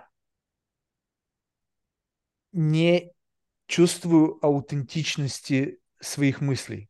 То есть угу. всегда кажется, что так, либо я это уже говорил, в силу того, что просто много говорю, то есть исходя из количества часов в день, которые я проводю говоря, провожу говоря. То есть, в принципе, ну, действительно, я могу повторяться и повторяюсь очень часто. И плюс мои реакции, которые я как бы считаю своими, они только тогда как бы мои до, только до того момента, пока я не поняв, не отрефлексировал, не понял, что я где-то это спиздил. Ну, то есть вот как бы вот и это постоянная борьба, отшелушивание вот этой какой-то модели наносного поведения от того, что тебе не кажется, что это как бы ты. Вот как бы вот от, от, отсоединить шампур от шашлыка. Вот как бы ты – это шампур, на который все насажено, а все остальное – это вот то, что на твоей жизни намоталось, там как-то налипло, на, на, на, прирастало. А мангал – это что в этой твоей концепции? А вот на которой уже... А тебя жарит, да? Жарит она, да, и вот ты рядом, кто-то кто жарится рядом с тобой на этом, на этой, в этом а мангале. А кто вертит шампура, скажи, вот это нужно же их переворачивать? Фиг его знает. Ты знаешь, это тут можно, тут можно, кто-то верит, что это какой-то, можно рассматривать как религиозный компонент, да, что какой-то там Всевышний, кто-то верит в теорию эволюции, там, большого взрыва, что как-то однажды какой-то импульс нам придался в результате какого-то там ивента невероятной силы, и теперь мы все просто как бы как до сих пор еще в рамках вот этого, наш пред, приданного нам движения хаотично вертимся. То есть вообще ощущение того, что ты по жизни не идешь, а как-то хаотично катишься, знаешь, вот я помню, у меня однажды был в детстве ивент такой, тоже любопытный, я просто как бы рассматриваю, как, знаешь, как метафора моей жизни. Однажды мы, ну, как это было, групповое путешествие куда-то в какие-то там заповедники, и, знаешь, разных школ, какое-то собрание, и там горы, холмы, и, и в общем, куда-то мы залезли на какую-то гору, и надо было спускаться. Я, значит, побежал с горы с этой, споткнулся, и дальше это было вот хаотичное падение. Но в силу того, что была мягкая почва, то есть там был склон горы, усаженный травой, еще не примятый. В общем, как-то кубарем я докатился. И, понимаешь, я встал, и вот не поверишь, ни одного синяка ну, как бы не царапины, не сига. То есть я прокатился, люди внизу стояли, говорят, Марат, ты, блядь, ты живой, как? А там, ну, реально, я не знаю. Может быть, конечно, память моя, потому что было давно ощущение, ну, что, может быть, метров 20 я вот так вот кубырем пролетел. Хотя, конечно, 20 метров, наверное, не так много, но по ощущениям, что вот это падение было. И потом как бы момент, бам, я отпрыгнул жопой от земли и дальше добежал. И они, как бы, я прибегаю к концу, я еще, видимо, сам не до конца не осознаю, что произошло. Они все в шоке, думают, я сейчас там весь переломанный, а я как бы прибегаю, говорю, ну что там дальше? И как бы они такие, ты в порядке? Я говорю, а что, ну как бы, да. Потом, конечно, потом долетело страх, что ты вау, что только что было. Вот, но смысл вот этого ощущения, вот если эту метафору использовать, то есть я до сих пор в этом падении по жизни. То есть вот это бесконечная, как бы, знаешь, жизнь это череда стахастических ивентов. Вот, вот такой вот. И, э, и то, как ты на них реагируешь, это в какой-то мере как бы совокупная, какая-то вгруженная реакция. То есть ты реагируешь так, потому что там ты э, у тебя такой-то experience, у тебя такой-то круг, окруж... Э, такое-то окружение, такое-то воспри...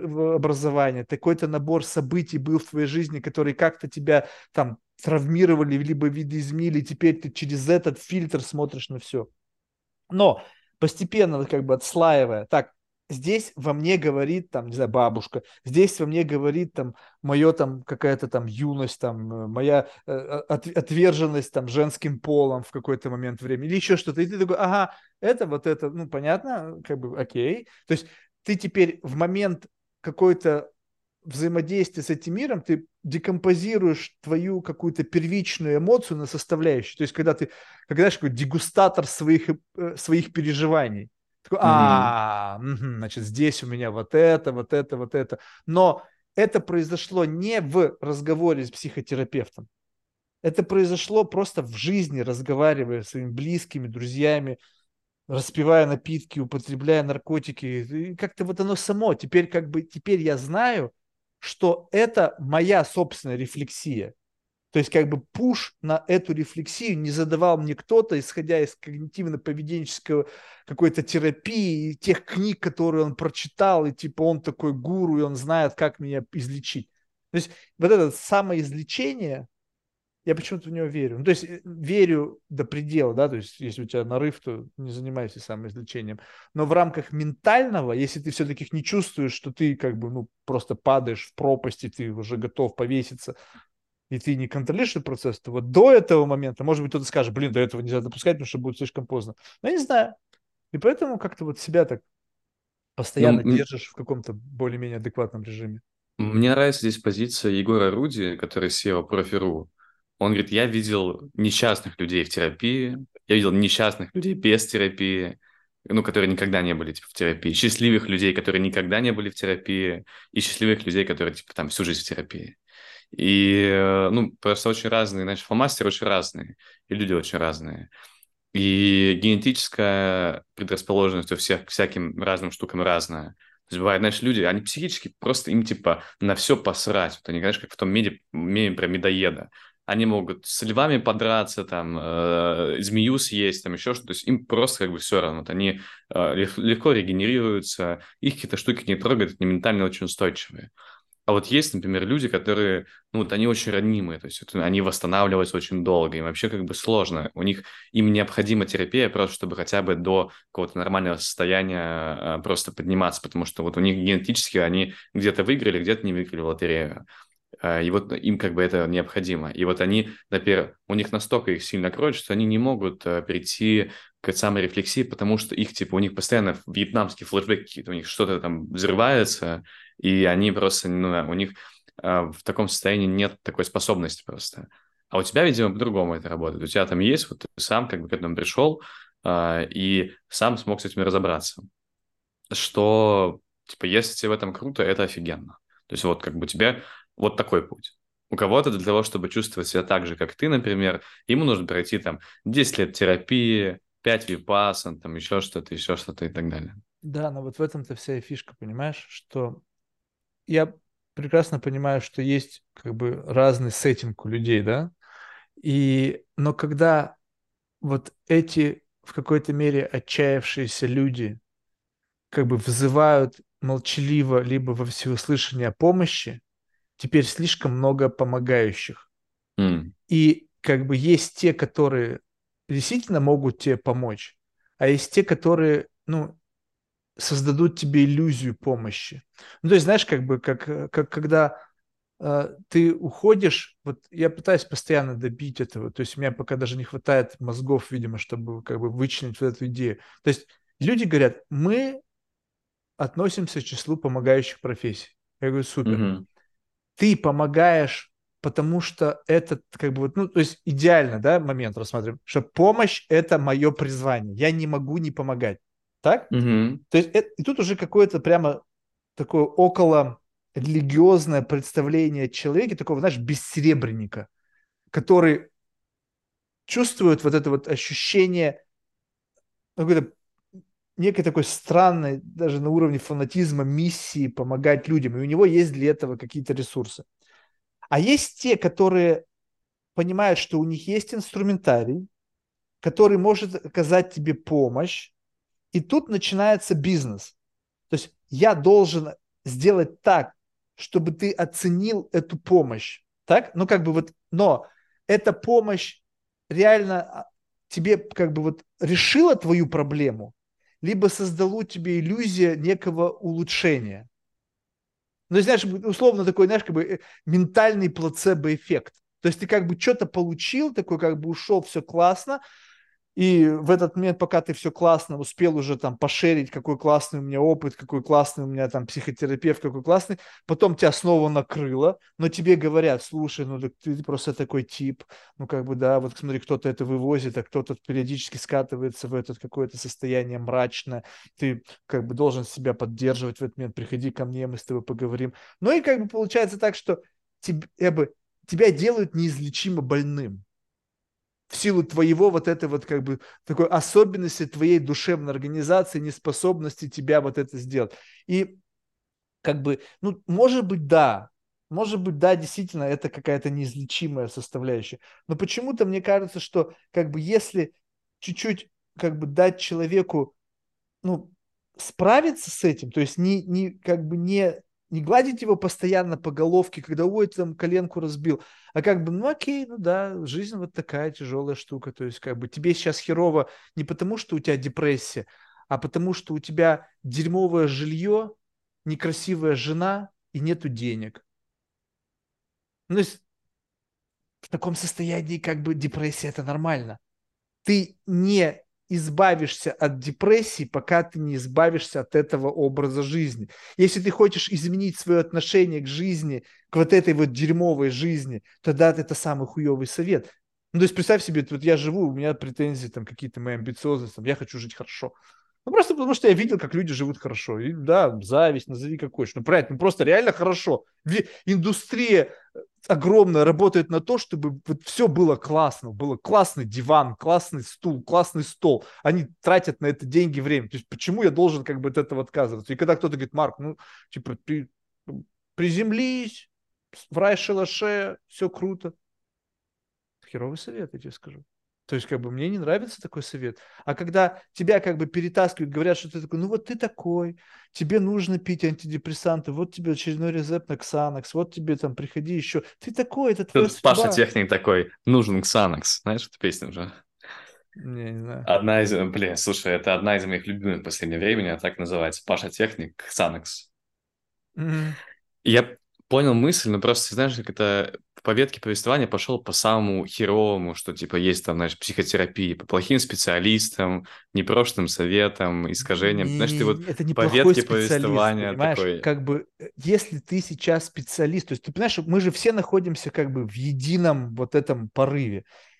Хороший специалист, ты как бы ты можешь быть хорошим специалистом, как, как это сказать? Ну, то есть я сейчас не говорю о недостатки квалификации. Я просто говорю, что хороший специалист, попавший в некую систему, которая направлена на создание персонального бренда, на создание увеличения твоего презенса, который привлечет к тебе больших клиентов. И в конечном итоге эволюция, когда мы переходим из face-to-face на создание курсов, то есть такая как бы эволюционное развитие, когда помнишь эта картинка, там обезьянка, там прямоходящая, потом бам-бам-бам-бам-бам, и такой раз, и пошел человечек. Теперь, как только а, мы говорим о более молодых специалистах, они ощутили некий как бы возврат в виде позитивного фидбэка, который они как бы хотели получить, потому что им нужен этот позитивный фидбэк как средство для развития карьеры и так далее. Ну, то есть люди стараются, чтобы ты был доволен. Так? То есть они стараются, чтобы, надо услышать, они стараются, чтобы ты получил удовлетворение. Если у тебя есть инструменты, и ты знаешь, как сделать человеку хорошо, то ты волей-неволей, поскольку тебе это нужно, это делаешь. Потом это количество этих фидбэков начинает увеличиваться, и ты думаешь, блин, действительно, я, я профи. Потом кто-то понимает, что этого профи нужно толкнуть куда-то, чтобы он уже рупорог взял побольше и так далее. Поэтому все плюс-минус попадают на одну и ту же траекторию. Начал с персональной консультации, потом какие-то лекции, курсы, марафоны, инфобиз. То есть ты уже становишься не психологом, ты учишь как либо быть психологом, либо ты начинаешь, как вот Женя, да, я говорю, Женя, слушай, а что ты вдруг стал учить всех заниматься фандрейзингом? Ты же типа фандрейзер, так ты занимаешься фандрейзингом. Фандрейзинг больше денег приносит, если ты хорошо все делаешь. Ты же типа знаешь, как делать. Нафига ты стал учить? То есть где вот этот баланс? То есть учить фандрейзингу и быть фандрейзером. Получается так, что учить там четырех жалких там или десяти человек выгоднее, чем быть фандрейзером. Значит, ты так себе фандрейзер. Ну, потому что фандрейзинг, если ты профессионал, либо у тебя должно быть армия этих курсантов, ну или там кто там, как их правильно называть, людей, которые покупают твои курсы, чтобы совокупный валовая прибыль вот от этого был как бы соизмерим объемом хороших сделок, да? Но ведь ты тоже тоже будешь тратить время на то, чтобы эта аудитория появилась. Ну, то есть они же не, овернайт появятся. И вот когда это схожая история, когда ты вроде чем-то занялся, получил какой-то фидбэк, и теперь этот фидбэк максимизируешь и как бы капитализируешь на внимании, то ты теряешь как бы ну, основную функцию того, что ты делаешь. И те специалисты, которые я считаю хорошие, которые уже прожили свое эго, людям за 70. Но если психолог, то за 70 и без Инстаграм. Вот, вот тут как бы там уже и эго сожжено, потому что уже все, уже все, как бы, ну, уже нету его. Ну, да, есть, да, кто в 70 гигантское, но в целом. Уже тысячи часов experience а. Кто-то мне сказал недавно, Марк, типа, да как, как, им же нельзя стать ни с чего-то начиная. Ну, как бы ты же, как бы, они же тоже когда-то были молодыми, амбициозными и так далее. Я говорю, mm-hmm. да, но я не буду их подопытной крысы. То есть почему я должен быть подопытной крысой для тех, кто сейчас проживает свои там стадии саморазвития, там э, своей борьбы, своего эго. Это, это люди. То, что они психологи, не значит, что они вдруг стали не людьми, сверхлюдьми или еще что-нибудь. И исключить то, что они не хотят купить себе там машину, они не хотят жить нормально, невозможно. И когда ты понимаешь, что, о, сделал это, получил вот это, сделал это, получил вот это, сделал это, получил вот это, сделал больше этого, получил больше этого. Ну, ты понимаешь, это как бы начинает моментально работать. Поэтому, не знаю, это опасно. Соблазн велик. Стать психологом. Что делать надо? Разговариваешь с людьми там, за жизнь. Получаешь бабло. Самый простой способ. Бам, вход в профессию. Опять не лицензируется. Попробуй в Америке стать психологом. Мне да. рассказывал Виктор, как же правильно, Виктор Каган или Коган. Уже тоже ему за 70, он говорит, когда он приехал в Америку, будучи уже проработав много, сейчас могу сравнить, ну, в общем, проработав явно не один день, в психиатрической больнице, частные практики, он приехал туда со всем этим багажом и сказали, так, полторы тысячи часов с человеком, который будет сидеть рядом с тобой, прежде чем ты начнешь что-либо делать. Капец, полторы тысячи, офигеть. Я вот сколько, полтора года или сколько, два года записываю подкаст, у меня там 1700 часов. То есть, и это, блядь, каждый день. И вот тогда, окей, мы услышали, мы тебя поправили, мы тебя протестировали, теперь начинай. Я просто могу понять, сколько полторы тысячи часов, сколько это в часах. Это не к тому, что я что-то как бы сейчас что-то что имею право делать. Я к тому, что я понимаю, сколько-то, сколько полторы тысячи часов.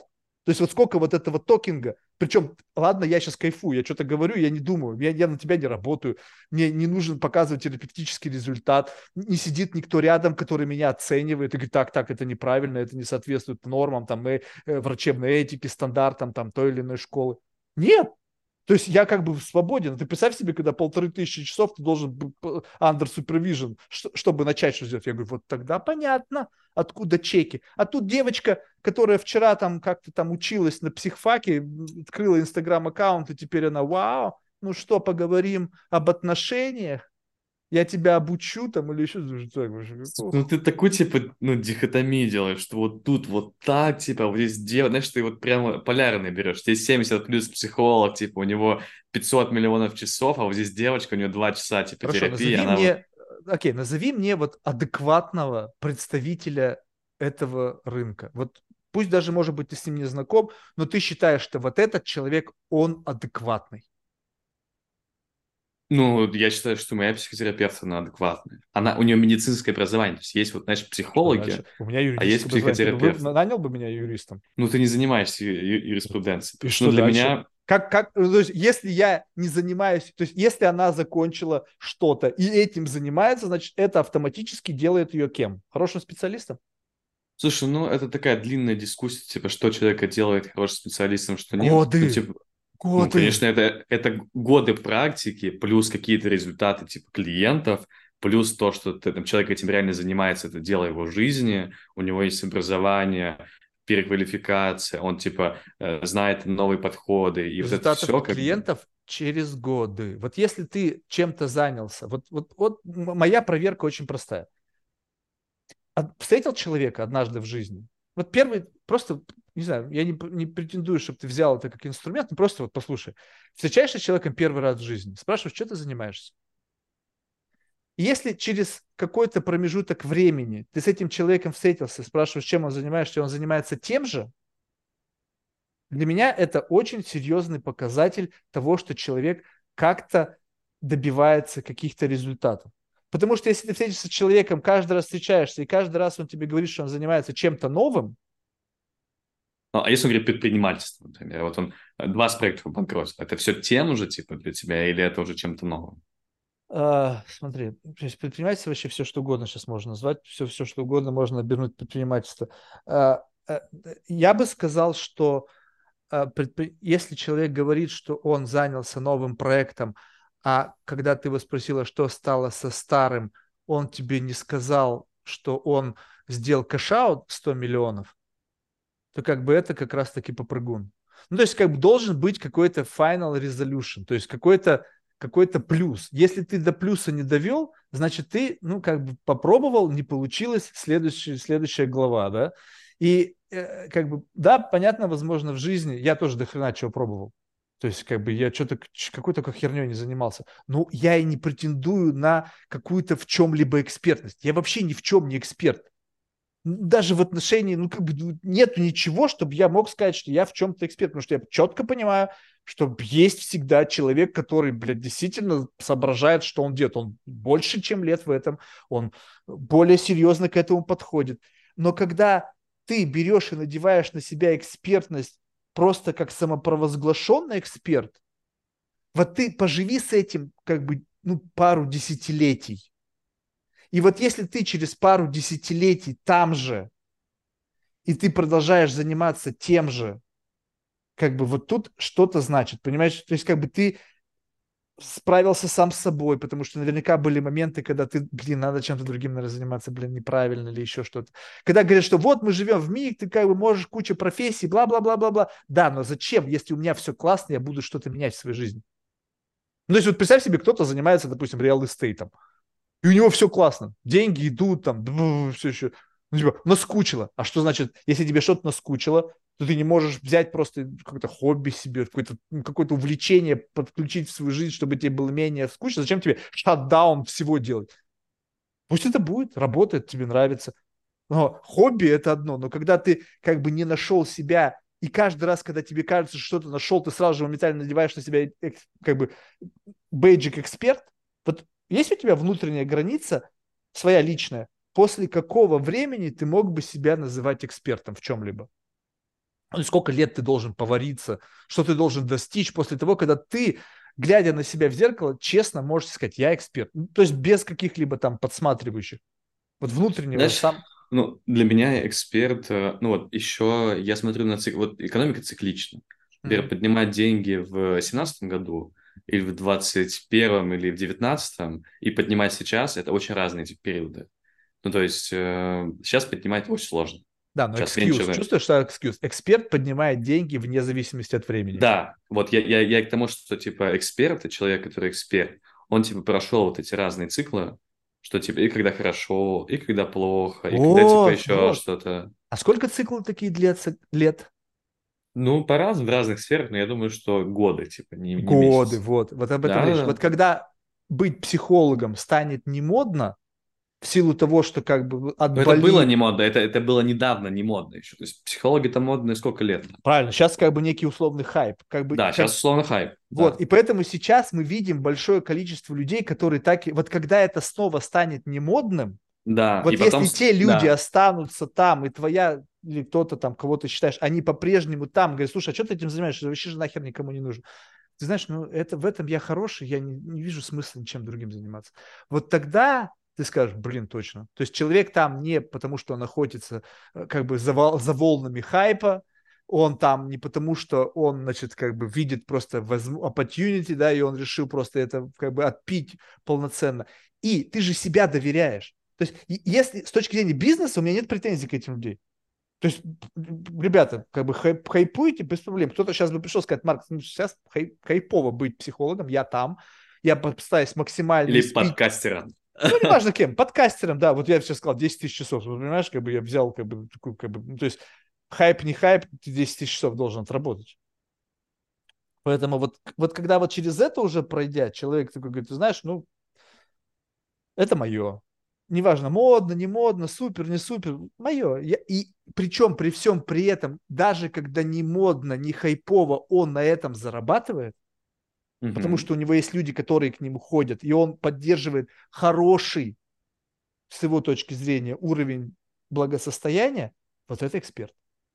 Угу. Если же ты в моменте, но ты говоришь, что это твое призвание, а потом изменилось призвание, и ты стал тем, кем ты хотел, и каждый раз это твое призвание, чувствуешь, что-то не то. Ну, скажи честно, да, ну вот эта тема изменилась, теперь модно заниматься там, не знаю, э, генеративными сетями. Я занимаюсь генеративными сетями. Завтра будет модно заниматься там, не знаю, игрой в пинг-понг, я буду заниматься игрой в пинг-понг. Все, у меня нету никакого атачмента к этому. Но тогда и не говори, что ты в состоянии за такой короткий промежуток времени стать экспертом.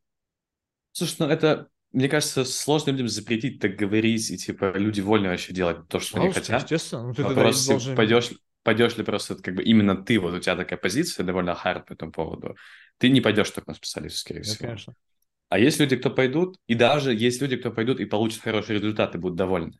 То есть ну, у них просто... результат они получат, потому что тот человек замотивирован на результат. Потому что если не будет результата, то его воронка продаж не будет работать. Угу. Ну, понимаешь, это как бы, это как, ну, ну, вы в разных весовых категориях. Вот представь себе, что вот если, чтобы, ну, не знаю, метафора, ты, э, ну, не знаю, полупрофессионал, да? Ну, согласись, приходя, как бы вот, даже ты, будучи полупрофессионалом, придет вообще новичок, с которым вас будет спарринг, либо какая-то там, не знаю, просто, не знаю, там отработка, он почувствует, что ты как бы доминируешь, что ты как бы вау, как классно ты все это делаешь. Почему? Потому что у тебя есть все, чтобы показать ему свое вот это вот, ну, как бы умение – но ты далеко от великих, да, то есть как бы, и когда приходят люди, которые, ну, нуждаются в помощи, то имея эти инструменты, ты этим помощь им дашь.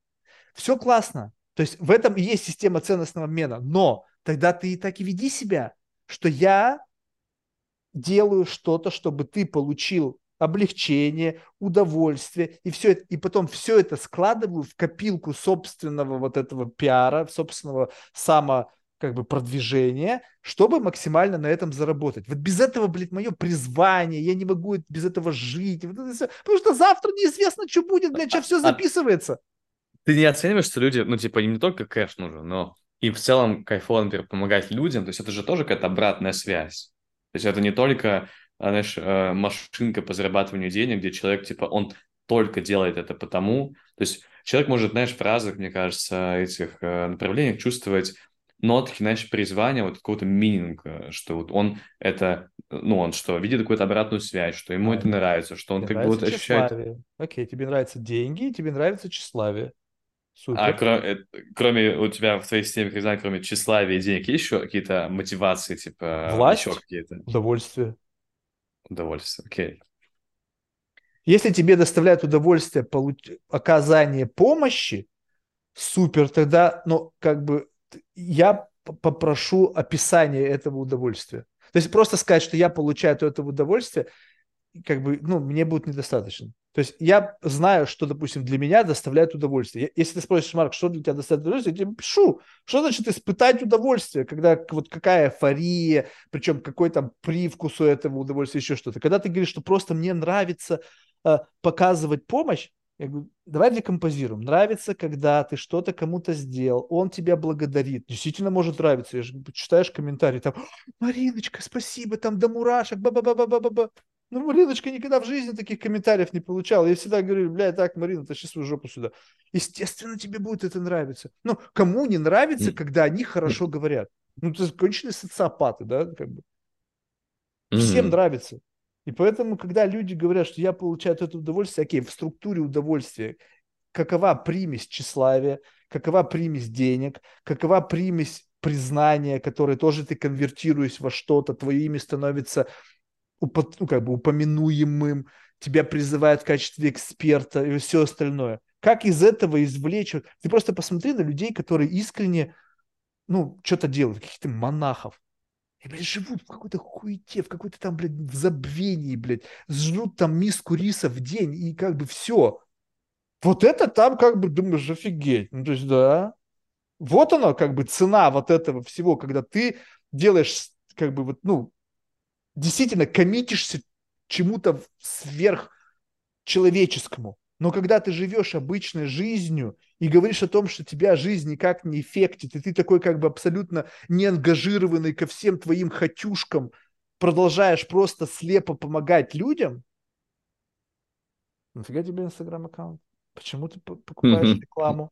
Ты как что-то что не то. Твой, твой панч абсолютно понятен в, в эту тему, тем более, что сейчас, как бы, мне кажется, условно, инфобиз и псевдоэкспертов только ленивый не пинает, и не это.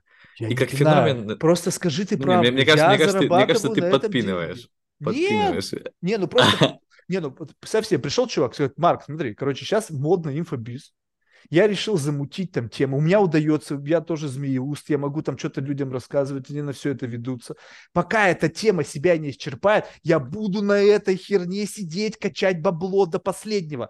Пока, как бы, Буратино все смотрели, что-то там, э, как же там, что-то там, пока, что-то там, как бы, что-то там, тра-та-та, жизнь плоха, там, без дурака. Ну, я не знаю, как это, все песенку знали.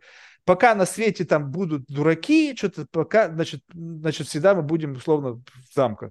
Ну, так ага. это нормально. Я же за любой отъем денег у населения, но ты не ври мне, что это твоя миссия, твое предназначение. На этом все, заканчивается история. Красавчик, удачно. Как бы, ну так, есть лучше, кто делает. Я говорю, ну ничего, делай дальше, получится. Все, разговор честный пошел. Сразу же все понятно. Ну, окей, Марк, вот я так использую.